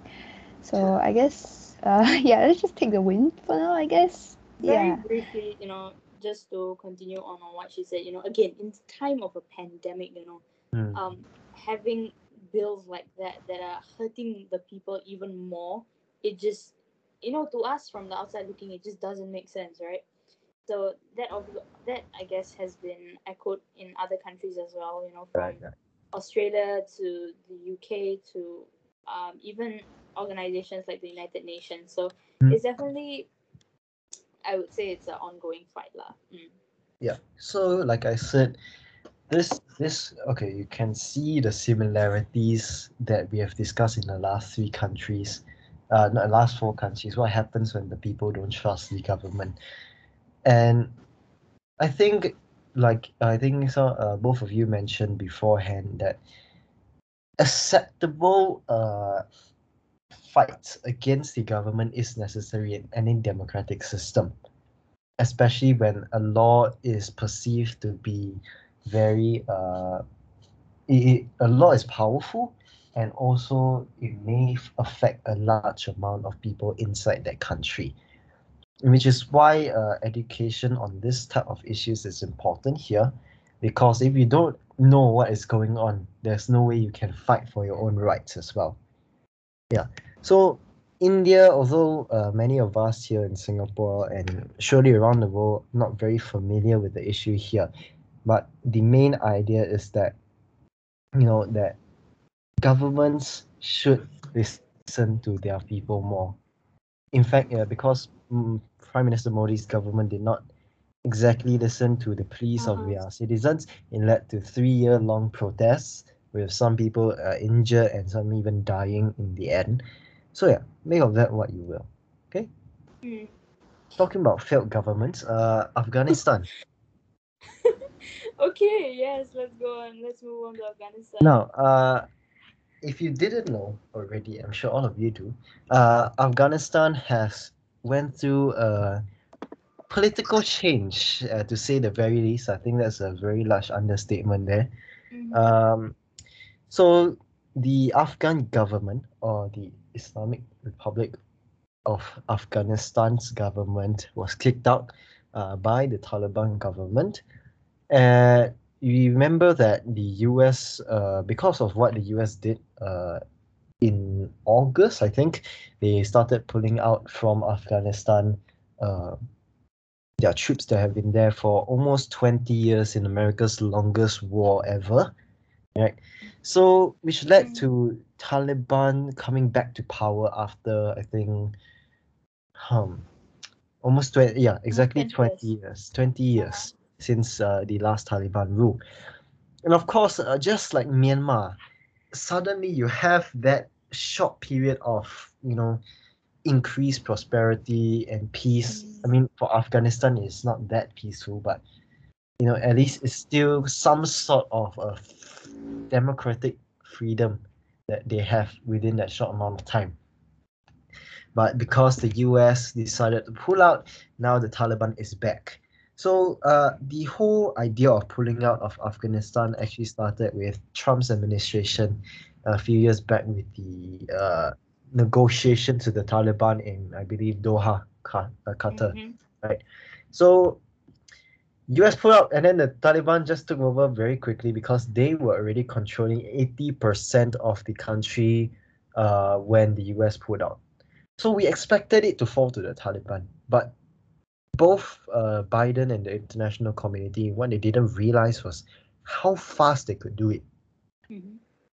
right? So it just took them less than two, three weeks to take over the entire country and capture Kabul in entirety.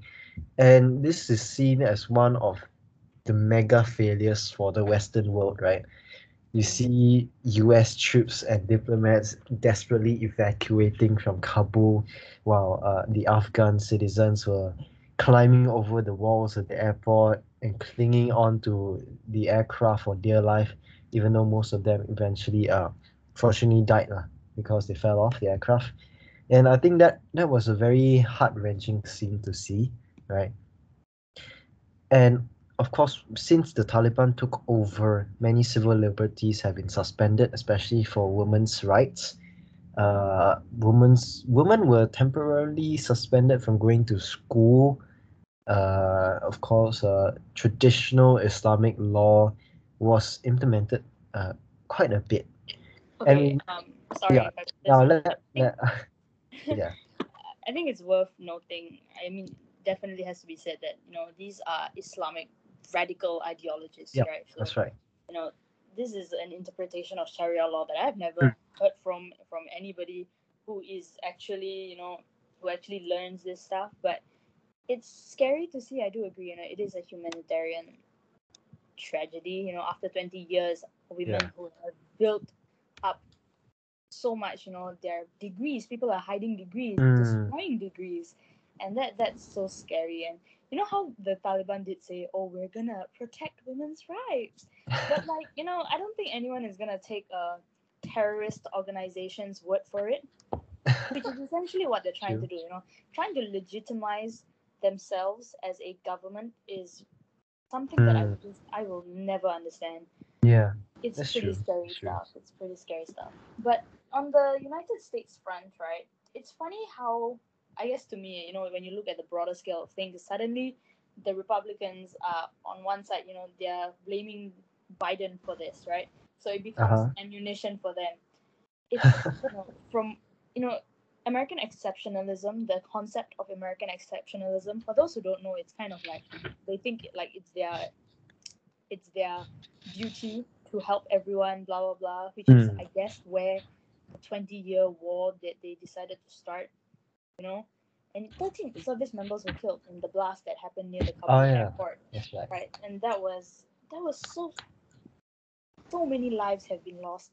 Not just the thirteen, but hundreds of Mm. service members, hundreds of civilians. And these are all when you really take a step back and you know it's not it didn't start from the takeover it started from when they decided to land in afghanistan right Yeah, But i think right. it was when they captured bin laden right i think under the Uh, guise i believe so i think so right 2021 I, yeah. yeah Because you see, um, okay, uh, with regards to the start of the invasion of uh, Afghanistan in 2001, that's something that all three of us uh, possibly would not understand because 9/11 happened, of course, uh, during that time. Uh, all three of us were not born yet. That tells you a lot about our age. But yeah, so the type of emotion that was running through all Americans' minds at that time, regardless mm-hmm. Republicans, Democrats, Independents, whatever, was that we need revenge against the people that did this to us and the thousands of people that were killed on that day and after that day itself. And they started a war in the Middle East that is still reaping terrible effects today. Mhm. And yeah, so uh, before I move on to the actual debate question for this side, Kim, do you have any first-hand ex- uh, thoughts about this? Actually, not really. Uh, I mean, of course, like we want to move on to the de- debate. I think I do have some opinions because, uh, yeah, I'm not so sure about the whole Okay. uh, decision. Uh. Yeah. Okay. So uh, the main idea here is that maybe it's the fault of the Democrats, maybe it's not, maybe it's the Republicans, who knows? But the main idea is was the US right to pull out of Afghanistan after 20 years and so quickly without any further thought onto, onto the many, many effects that will have on Afghanistan for the decades to come? Ideas? Any one of you can start? Okay, so if I very quickly, yeah. Hmm. So, on I think this was uh, one of the hu- biggest failures of the Biden administration, and it will be echoed through by the thousands of Afghanistan citizens who are now essentially refugees in other countries, right? Mm, and and again we bring back that whole concept from our endemicity you know gradually you know suddenly pulling you establish yourself in a country and your people your service members and your military became sort of the help that maintained order right? And mm, who were still combating you know uh terrorist organizations within the country and suddenly you're pulling everybody. Right. where is that you know kind of you can't stay in a country for 20 years and then suddenly not care about the people enough to ensure that everyone is kept safe while you try to take your people out you know Yeah, it's the Mm. loyalty thing. Uh. yeah yeah and you know it's not just loyalty yeah it's loyalty yeah but like come on at Hmm. least ha- it's decency also you know come on come on you know it, it's not possible and the fact that uh, their government the united states government is using it as ammo to get Mm, in get into further into their whole party politics on whether he should be this he should be that people died right. people have lost their families their livelihoods you they are the reason why it's happened you know and I Mm, think it's it's it's such it's a stain. It will remain a stain on the entire United States government. You know. yeah. that's just my hot take on that. Okay. Mm, yeah, I mean, you, you said all I had to say. It's really how quickly they did it, which really is what hurt the most because they really didn't have much second thought for it. And I mean, if they actually had more further reevaluation, of course, I think if they actually had proper reasons other than just um, yeah, what they gave, I think that I can side with it. But right now, it's really very difficult to side with them, and I just can't because Yeah. of how many With lives the are lost. wrong move. And and I think if if you look at historical context, right, uh, America is responsible for quite a lot of problems that have been seen in the Middle East, right? Uh, from entering and invading countries uh, like Iraq, uh, like Libya, stuff like that, and then so quickly pulling out of those countries without any further thought. I think that not only causes instability, but also creates vacuums of power for terrorism to take control of the region. And of course, um, that kind of threat in the Middle East will exponentially cause the terrorism threat across the world to rise. Right. And the US is still in a lot of countries in the Middle East and around the world. And at any time, if they just pull out so quickly again, imagine the repercussions for those millions of people stuck in those countries without a say in that issue. So, yes, it's been 20 years, but you started this war in Afghanistan. And then- responsibility, right? Yeah, exactly. You have the responsibility to everybody, not just everybody in Afghanistan, but around the world. This single event here has a lot of. Oh my god! Hold on. has a lot of uh, repercussions for the rest of the world as well. So consider, I think next time people should consider uh, how fast they pull out. Wait. okay, let's just move Whoa, on. okay. but yeah. Uh, yeah. mm. Okay, so uh, in the interest of time, I'm gonna skip a few things here and there, uh, because there's way too much things that have been happening this year. Yeah, I mean, okay, yeah, just on that, right? In light of the pandemic, I think all of our focus has been on this and probably issues that you have seen on social media. So there are a lot of things that happen. You know, you will be surprised at the amount of wars. You know, we this is the list that you see in our show notes is like a very condensed version. There were a lot more that we decided to omit. Yeah. So do go and check that out though. Just saying, uh, a lot, a lot of this content is what we cover in university for semesters and semesters, and we have condensed it into three hours, which is very long, but I think it's quite amazing. Uh. Still a miracle, still a miracle. Uh yeah. So um I think we can shift our attention over to climate change, the Mhm. crisis that is going to affect everybody on earth regardless of where you are in the world. Alright. So uh in Europe this year we had a very important conference called the Conference of Party 26, uh COP26 as many of you would know, in which uh delegations from all over the world come to Glasgow, Scotland, uh, to discuss the contributions to climate change that everybody promised, again, a keyword promised, uh, in the Paris Climate Conference in 2015. And it's been five years, surprisingly. It seems like just a few weeks ago that this happened. But yeah, anyways.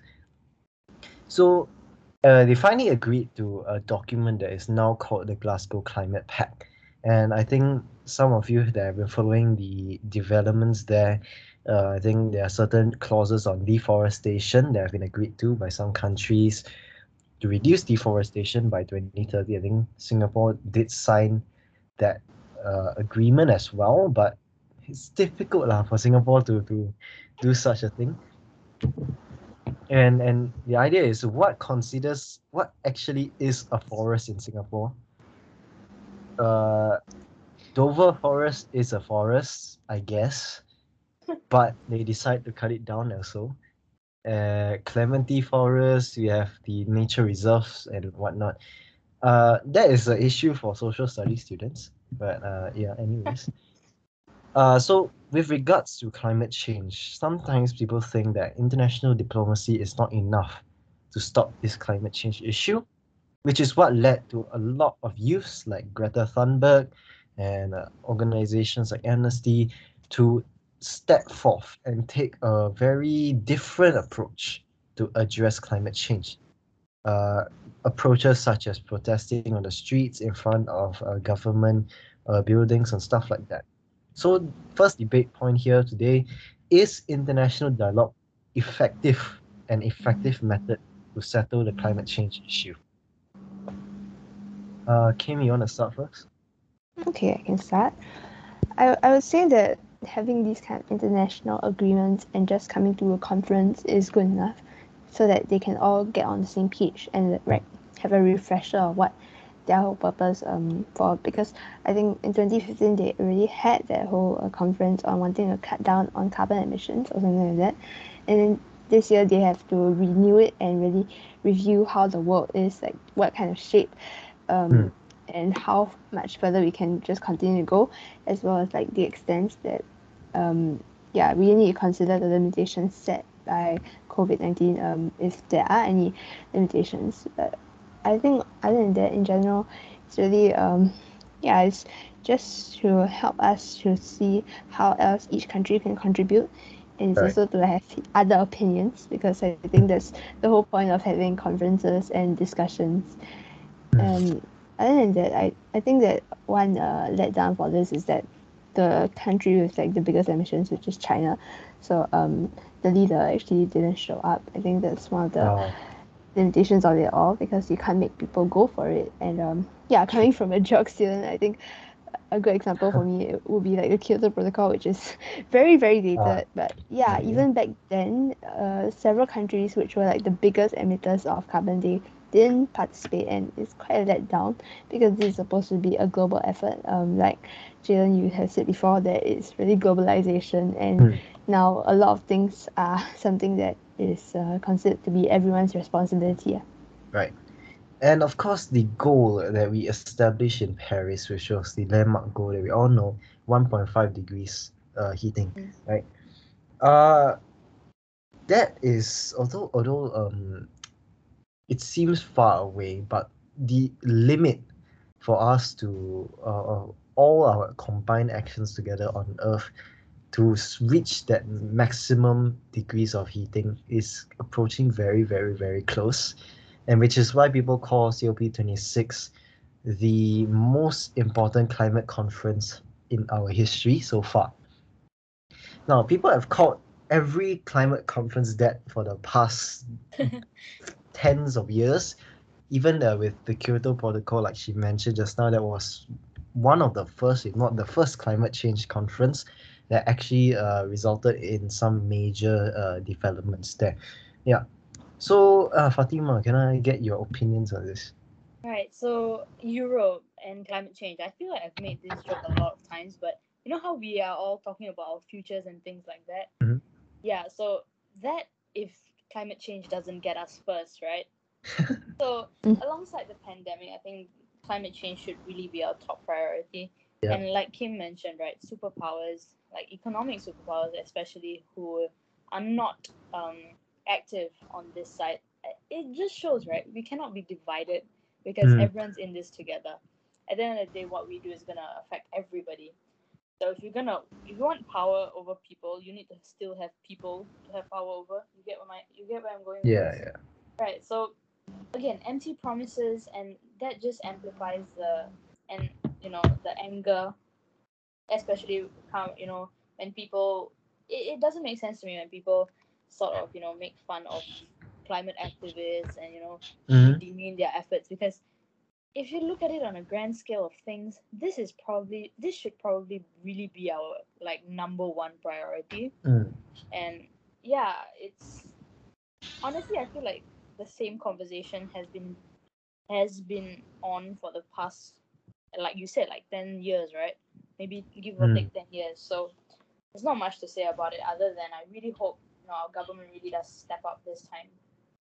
Right. Uh, so I'll link my comments to the next point here, which is ecocide. Uh, so I think it's worth mentioning that every country has their own way of uh, dealing with whatever situations, just like uh, climate change and COVID 19 and different issues there. Um, it, it takes a global effort, yes, but uh, sadly to say, it's not as easy as we want it to be uh, simply because of there is a very very huge diversity of opinions and it takes a very very large scale to actually go and accomplish anything with regards to the climate Mm. and and for most of us observers they are not in actual governments here it is very very painful to see that you know the world is slowly going on and on to the edges of extinction eventually but still we cannot do anything about it.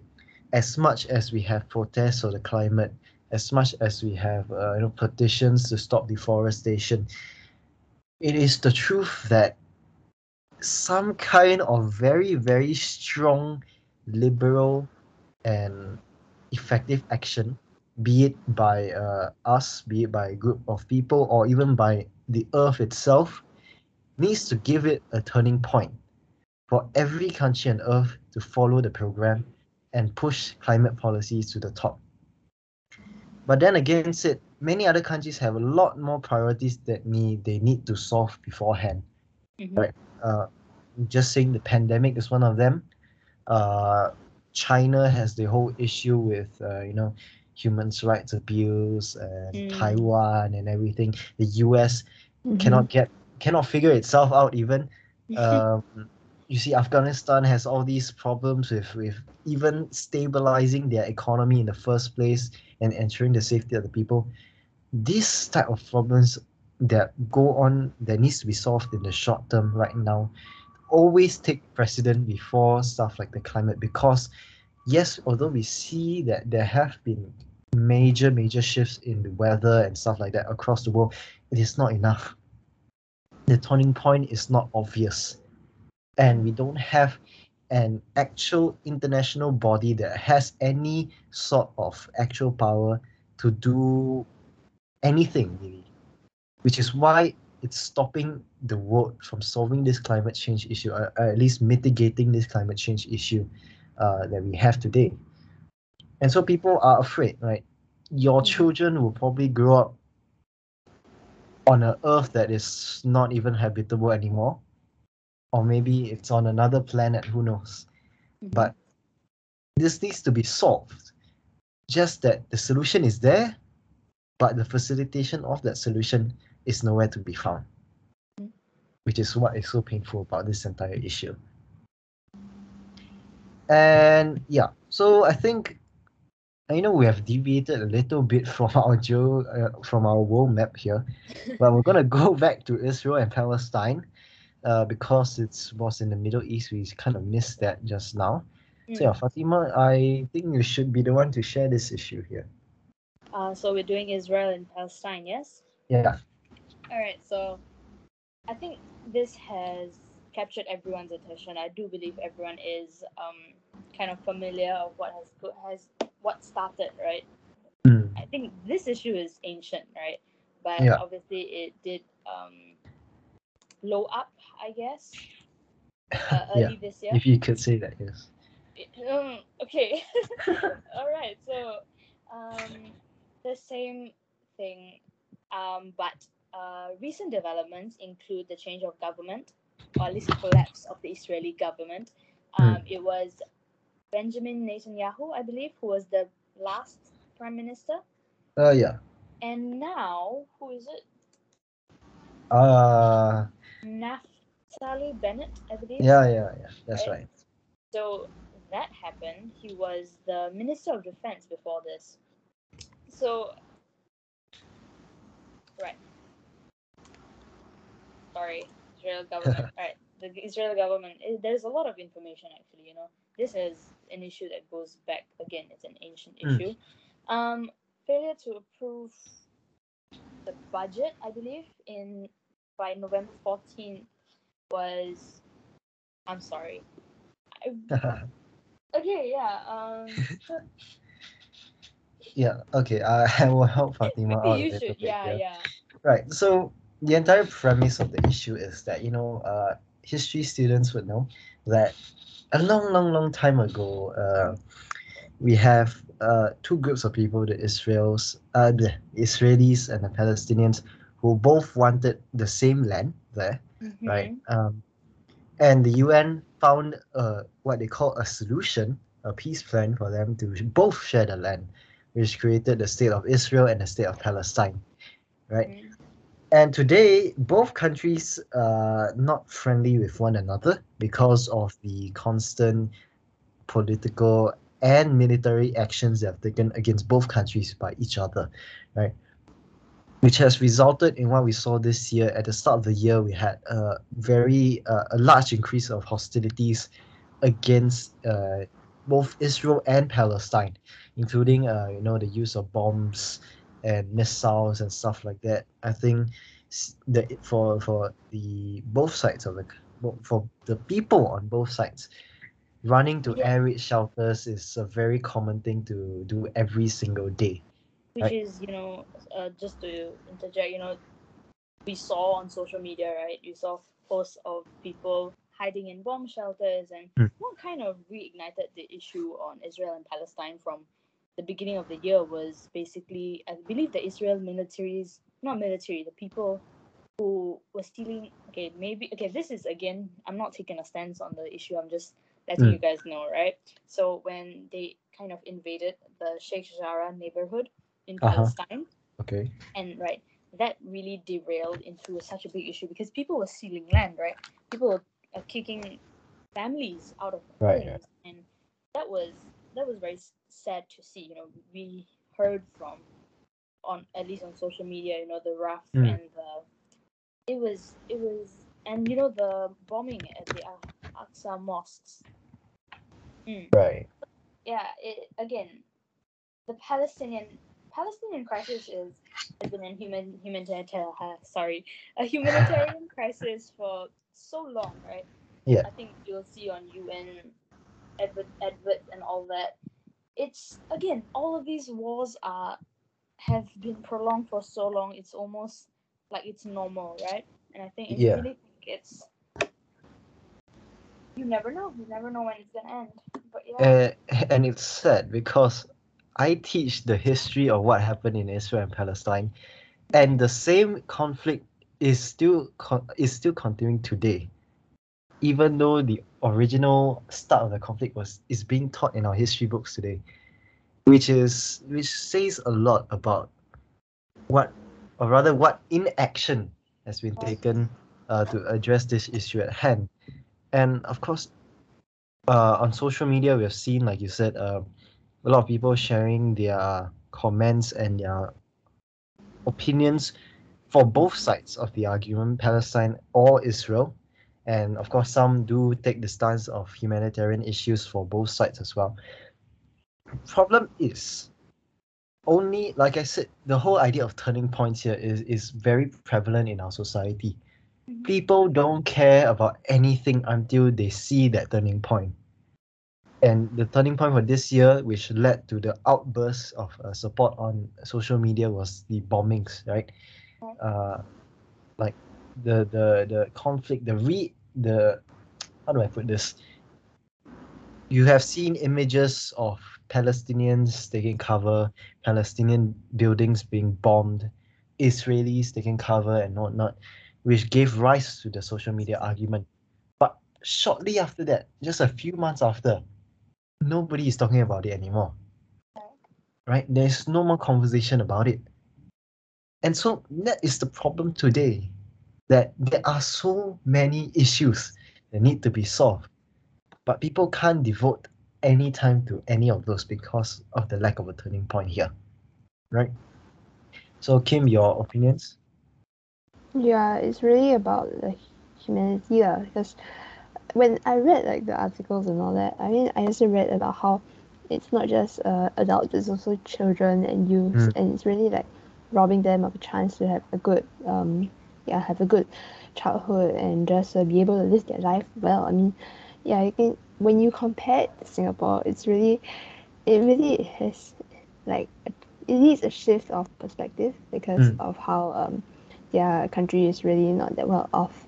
And um, of course, I think that there are of course those like charity pages and uh, yeah, it's it's really good to just um, turn our heads to the situation there because this war it's not it's not just being um, bad for them it's also kind of going to be bad for us if um, Right. after like they have this war they also want to go against other people all- all over the world that kind of thing it's just it's, it's terrible that we still have wars because not Mm. only does it affect the people, it also affects the economy, and there's so much money that needs to be put into rebuild uh, infrastructure and all that. And Right. add on to that, we still have things to really look out for, which is of course the pandemic. And Mm. uh, yeah, this I feel like this again. I think this reminds us of the steps that need to be taken on an international level. Yeah. Because this is a failure on part of everybody in the world. You know, people are still dying. Right. Children are still dying, and it's and it's Mhm. yeah. Yeah. So, uh, like every episode of this series here, I have voiced my discontent over wars and conflicts every single time. Somehow, I managed to say that. I mean, it's not just Israel and Palestine; it's all across the world, be it internal or external conflicts. Russia and Ukraine on the brink of war here. You Mhm. have civil war in Ethiopia. You have um, proxy wars uh, in the Middle East. You have what we can consider some sort of civil war in America that people can't get anything done anymore. And you know, uh, exactly where we're going to move to next, which is America here, um, because of the diversity of issues and the huge amount of freedoms that have been allocated there there are so many problems that we can analyze with America. And of course, to be fair to them, they have done quite a big step there, which is to approve the Build Back Better Act, I think. Uh, which is a Build Back Better Act and a lot of bipartisan infrastructure acts that have been passed in recent uh, months. And I think it's a bit sad to say that an achievement for America is to pass laws. That that I mean, you can tell what what we think about uh, the American uh, government at that point of time. Mm-hmm. But yeah, so we will move to America now, if you don't mind. Okay. So I think the first thing we should point out is just a few weeks ago, another uh, school in America suffered a very terrible uh, mass shooting event uh, in Oxford, Michigan, I think. Yes. Mm-hmm. Again, uh, uh, every time we talk about America, it's the same few issues that have Right. never been solved. Even since our maiden episode uh, last year, last November, it's been one, actually more than a year, right? Uh, it's still happening, which which is sad. Even though there is this pandemic and everything that's going on, many many students are still being murdered on a on like even a weekly basis at this point that is very very heart wrenching for all of us especially for me as an educator myself right? Why can't our children and our students have a place to just learn safely? That is the most minimum requirement for a school to be safe at least at the very least. Fatima? Last time we were here, I gave you guys statistics on gun violence and shootings, right? Yeah. And you know, we heard the age range of these kids. I don't I don't know what more a government would need to step in and really take action. I understand that ev- a lot of people are rallying for it. It's just you know, Mm. an issue of bipartisan support. This person don't agree, that person don't agree. Really? Mm. I mean, and you know, it's not just gun safety, blah blah blah. Gun regulation. The parents of that of the perpetrator of the Mm. shooting, a fifteen-year-old, the parents gave him gave it to him as a birthday gift. I mean, Wow. come on. If we don't see a problem with, I, I think we all see a problem with it. I'm not sure how others don't. Mm. Infringing on right amendment, blah blah blah. Please. Okay, you know we were talking about the Sedition Act in the beginning uh-huh. we were talking about how these are old acts, right? These are Yeah. colonial times, blah blah. This is just goes to show you need you need to change with the times. You cannot rely on exactly exactly policies regardless of what it's on from hundreds of years ago. For them it's even worse. That's literally hundreds of years ago. I mean, come on, there is no I don't I'm sure a lot of them are parents and them being the people who oppose gun uh, regulation and things like that. I'm sure they're parents. You know, as you know, you see the recording that the one of the students took of the shooter pretend pretending to be the sheriff, right? Mm. It shit shivers down my spine. You know, these are kids that are in school. Like you're learning math, and the next moment you're fearing for your lives. yeah That's Exactly. that that's disgusting. The fact that people are allowing that to continue happening. yeah It's such a scary reality, you know. I yeah, I don't think adults should have guns. Why should children have guns in the first place? That, that's even worse. Right, Kim, your your i- your opinions here. Yeah. Okay. I mean, it's really so tragic, and I think what else is I actually looked at the news articles on like the people who died, and Mm. I think, of course, a lot of people are praising that uh, one guy. I think his name was T. Yeah, they, they were praising him because he actually did try to um, just uh, stop the entire shooting by like approaching the gunman himself. And uh, yeah, we praise that guy. But you look at the ages of the victims, it's, it's so heartbreaking Just knowing Yeah. that um, they are just around our age, and even the youngest one is actually one year younger than us, which was so heartbreaking because you can see, I Mm. think, again, just me being a busybody, but I went to her account because I found out the pictures from her VSCO, and you can see that Mhm. a lot of them were preparing for the Christmas season. Okay, they're preparing to Mm. get their entire year restarted next to 2022, and it's like everything was ready, and then yeah, it just just came, and it's it's heartbreaking uh, because Mm. really again it's the parents of the boy who got the gun for him and I really don't understand why America just continues allowing people to have guns when Yeah. so much has happened. And this is um I think that this is a like became a big thing for news outlets because of course again it's in a school but Mm. overall there are many shootings um around America and overall it's just terrible that we have or America has not learned from it. Yeah, and and again, this this is an international repercussion here in Singapore. Uh, we see what is going on uh, in uh, the US, and I think one of the tragedies that we had this year was uh, the incident over at River Valley uh, Right. in the middle of the year, right?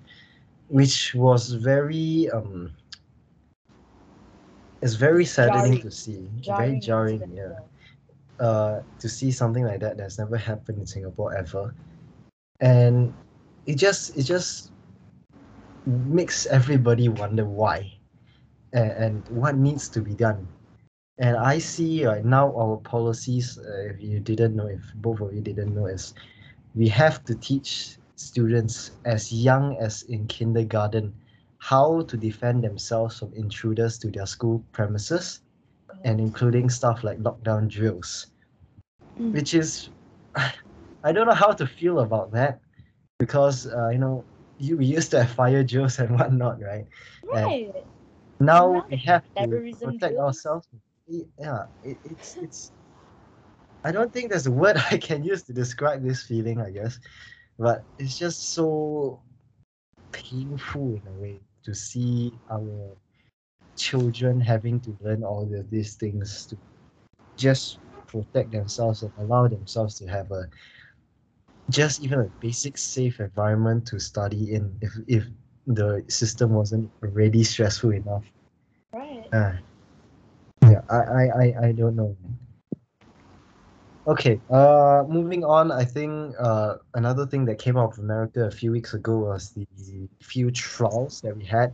Uh, they had rather, uh, Kyle Rittenhouse Mm. uh, and all that. So I think with regards to the Kyle Rittenhouse uh, trial, Fatima, do you want to share a bit more about that? Right. So the Carl Rittenhouse murder, I believe, was uh, because of the. Sorry, just give me a minute. Yeah. Um. Did you know that um Republican Congress person Madison Cawthorn um offered him a uh, internship? I think that was just like what that was that was jarring. You know, you see Mm. people of that. That really tells you a lot about the landscape the Mm. political landscape on that side. But anyways, um, so the acquittal of Kyle Rittenhouse. So basically, what happened was he's a 17-year-old, and he fatally shot two men and wounded another in Wisconsin. So this was in 2020, in August of 2020. Mm. So it was. There were protests. There were, you know, so many things happened within all that. You know, there was the George Floyd um, Yeah. murder, and also the sentencing that we are going to talk about later. So a little Mm. bit more on Rittenhouse. He used a semi-automatic that he asked from a friend, right? And Yeah. wow, I mean, this is this. It, it, I'm getting shivers just reading about it. I think if you guys like from the moment we started talking about school shootings, if you can hear it in our voices, this is such scary things, right? Mm. So, uh, shootings.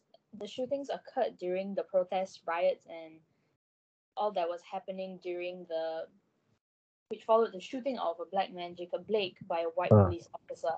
So Right. we'll talk about more about the charges against Rittenhouse: first degree inten- intentional homicide, first degree reckless homicide, attempted first degree intentional homicide, and first degree recklessly enja- endangering safety. He was not guilty on all charges. Mm. That Yeah. angers me so much. Like two people are dead and there were no charges. Like can you Exactly. imagine the pain of the families? And you know, again, you know, I feel like a lot of shootings happen in America. It's just Mm. there are some that are sensationalized, there are some that are not, right? And this Yeah. became an entire media frenzy, right?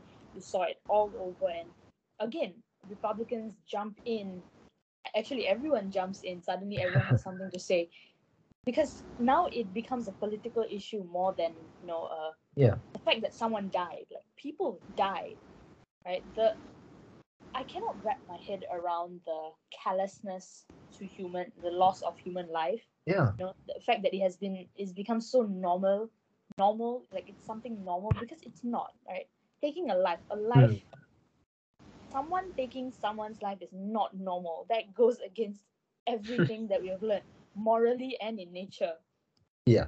it, it is really, really sad to see and the fact that some people are still you know um so happy about his acquittal it, it's disgusting honestly on my side at least Yeah. You? Yeah, it's it's the justice system, uh, really. yeah So, uh, my question to the people of America: Why does a young man in Kenosha, Wisconsin, need a semi-automatic rifle? For what? What is he gonna use that thing for? It is nowhere near any hunting sites. He's not in a war zone. He's just living in a typical American city center.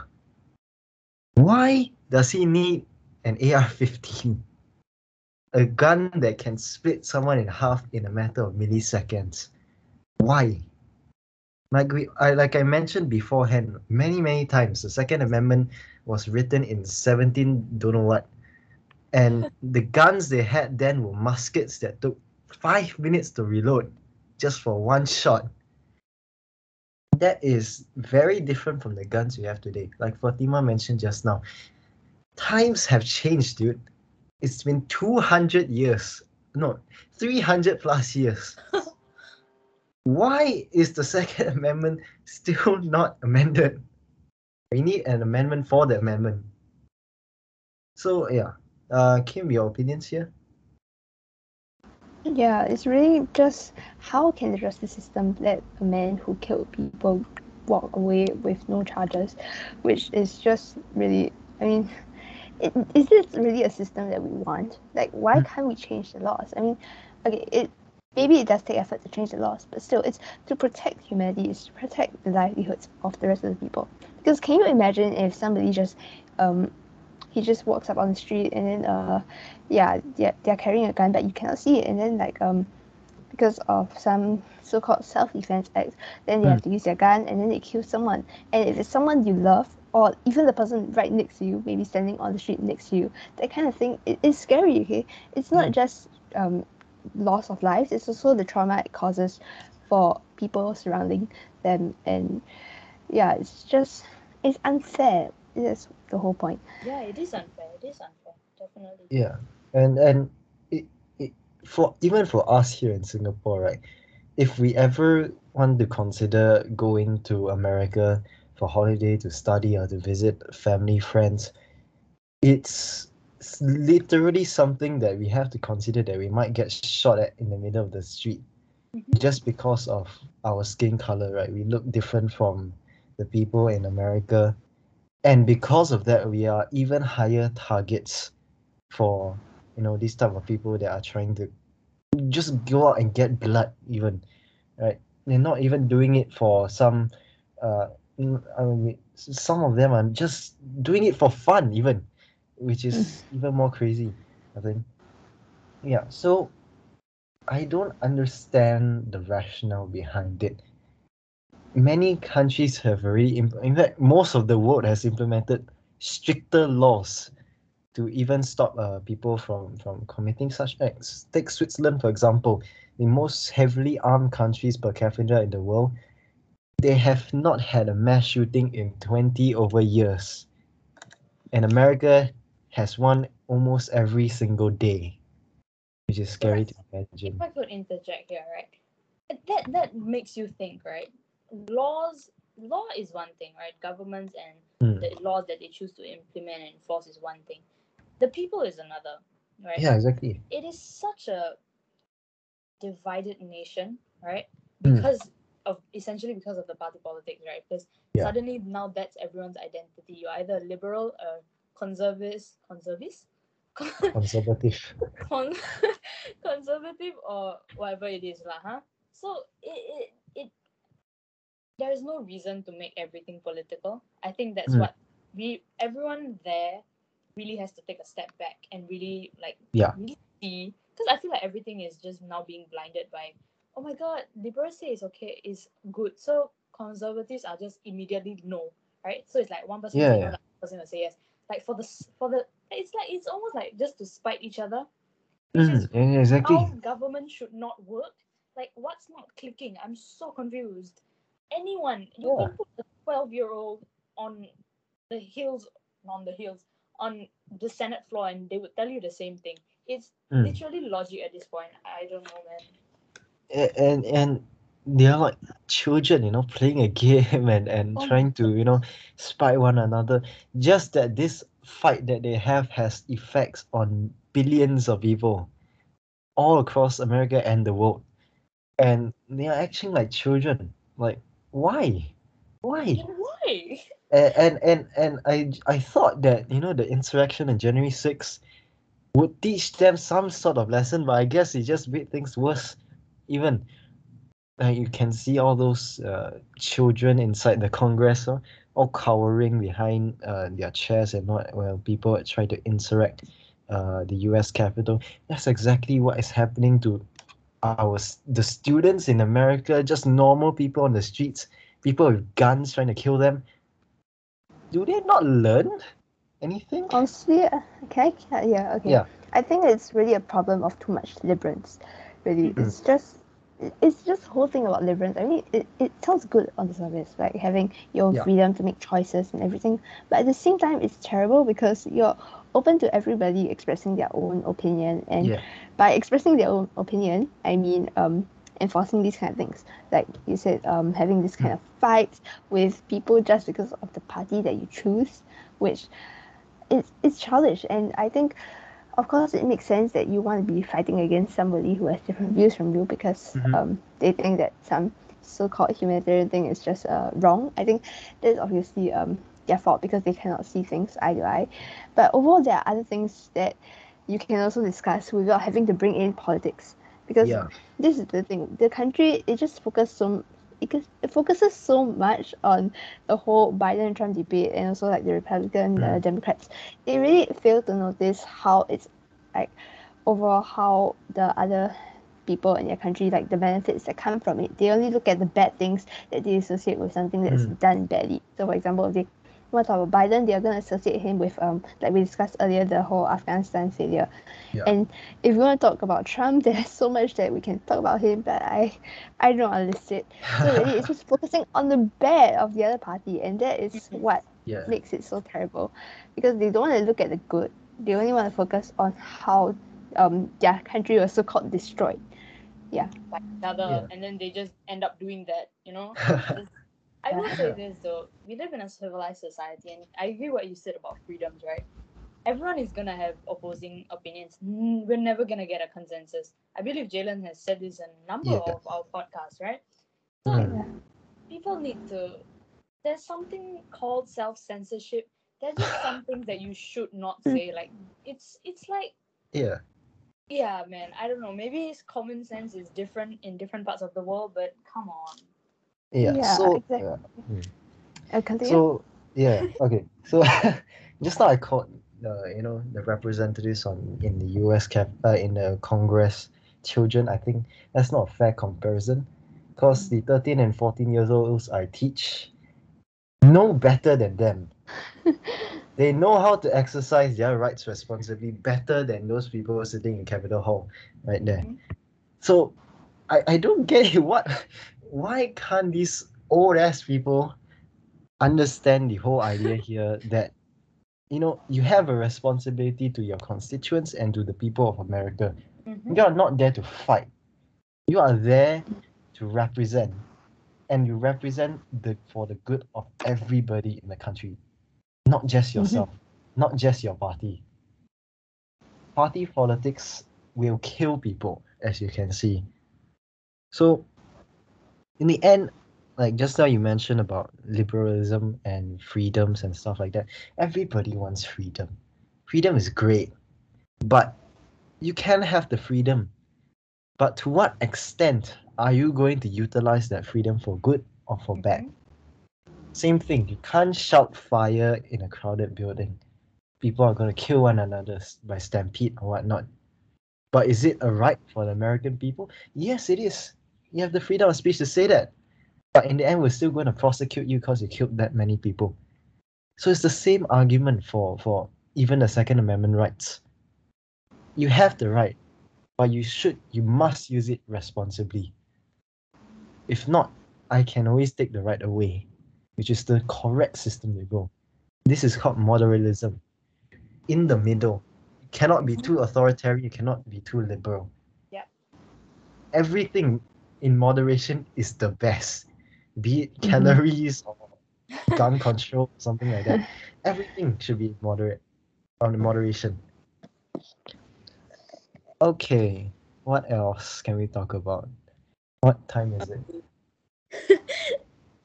Oh, it's two fif- Oh no, it's two hour fifteen minutes. Right, so we have a lot more issues to talk about, but uh, I don't think we have enough time to talk about that today, right? I know we missed one whole continent, Africa and South Oh, America. no. I'm sorry, but you know, there's way too much things that are going on uh, uh, in the Mm. world for this year, and you know we expect much more from next year. So we're just gonna end it here, I guess, uh, if you don't mind. Um, yeah. So like I said at the start of this uh, episode, just take the rest of this year, December, right? There's only about four more weeks left. Please can we all just have four weeks of peace and harmony together without any shenanigans or whatever and just take this holiday time to celebrate to meet up with our families virtually and just hope for the best for the new year?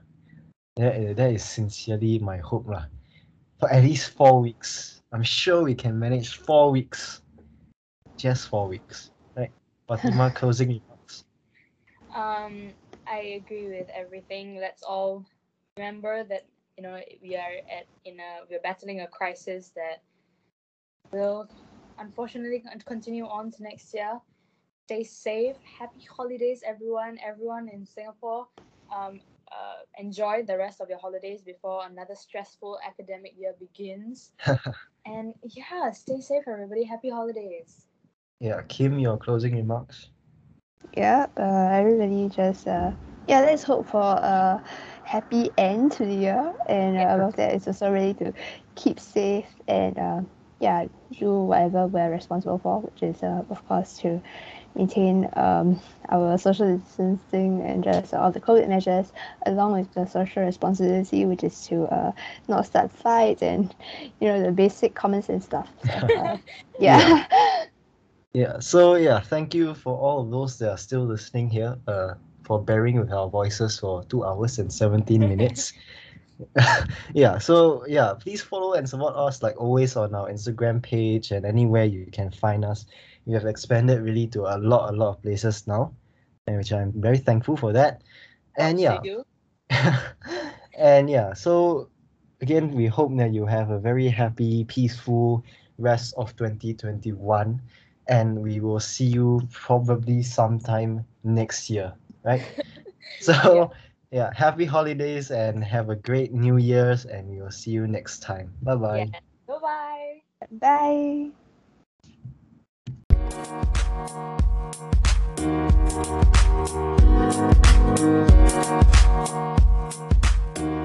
you.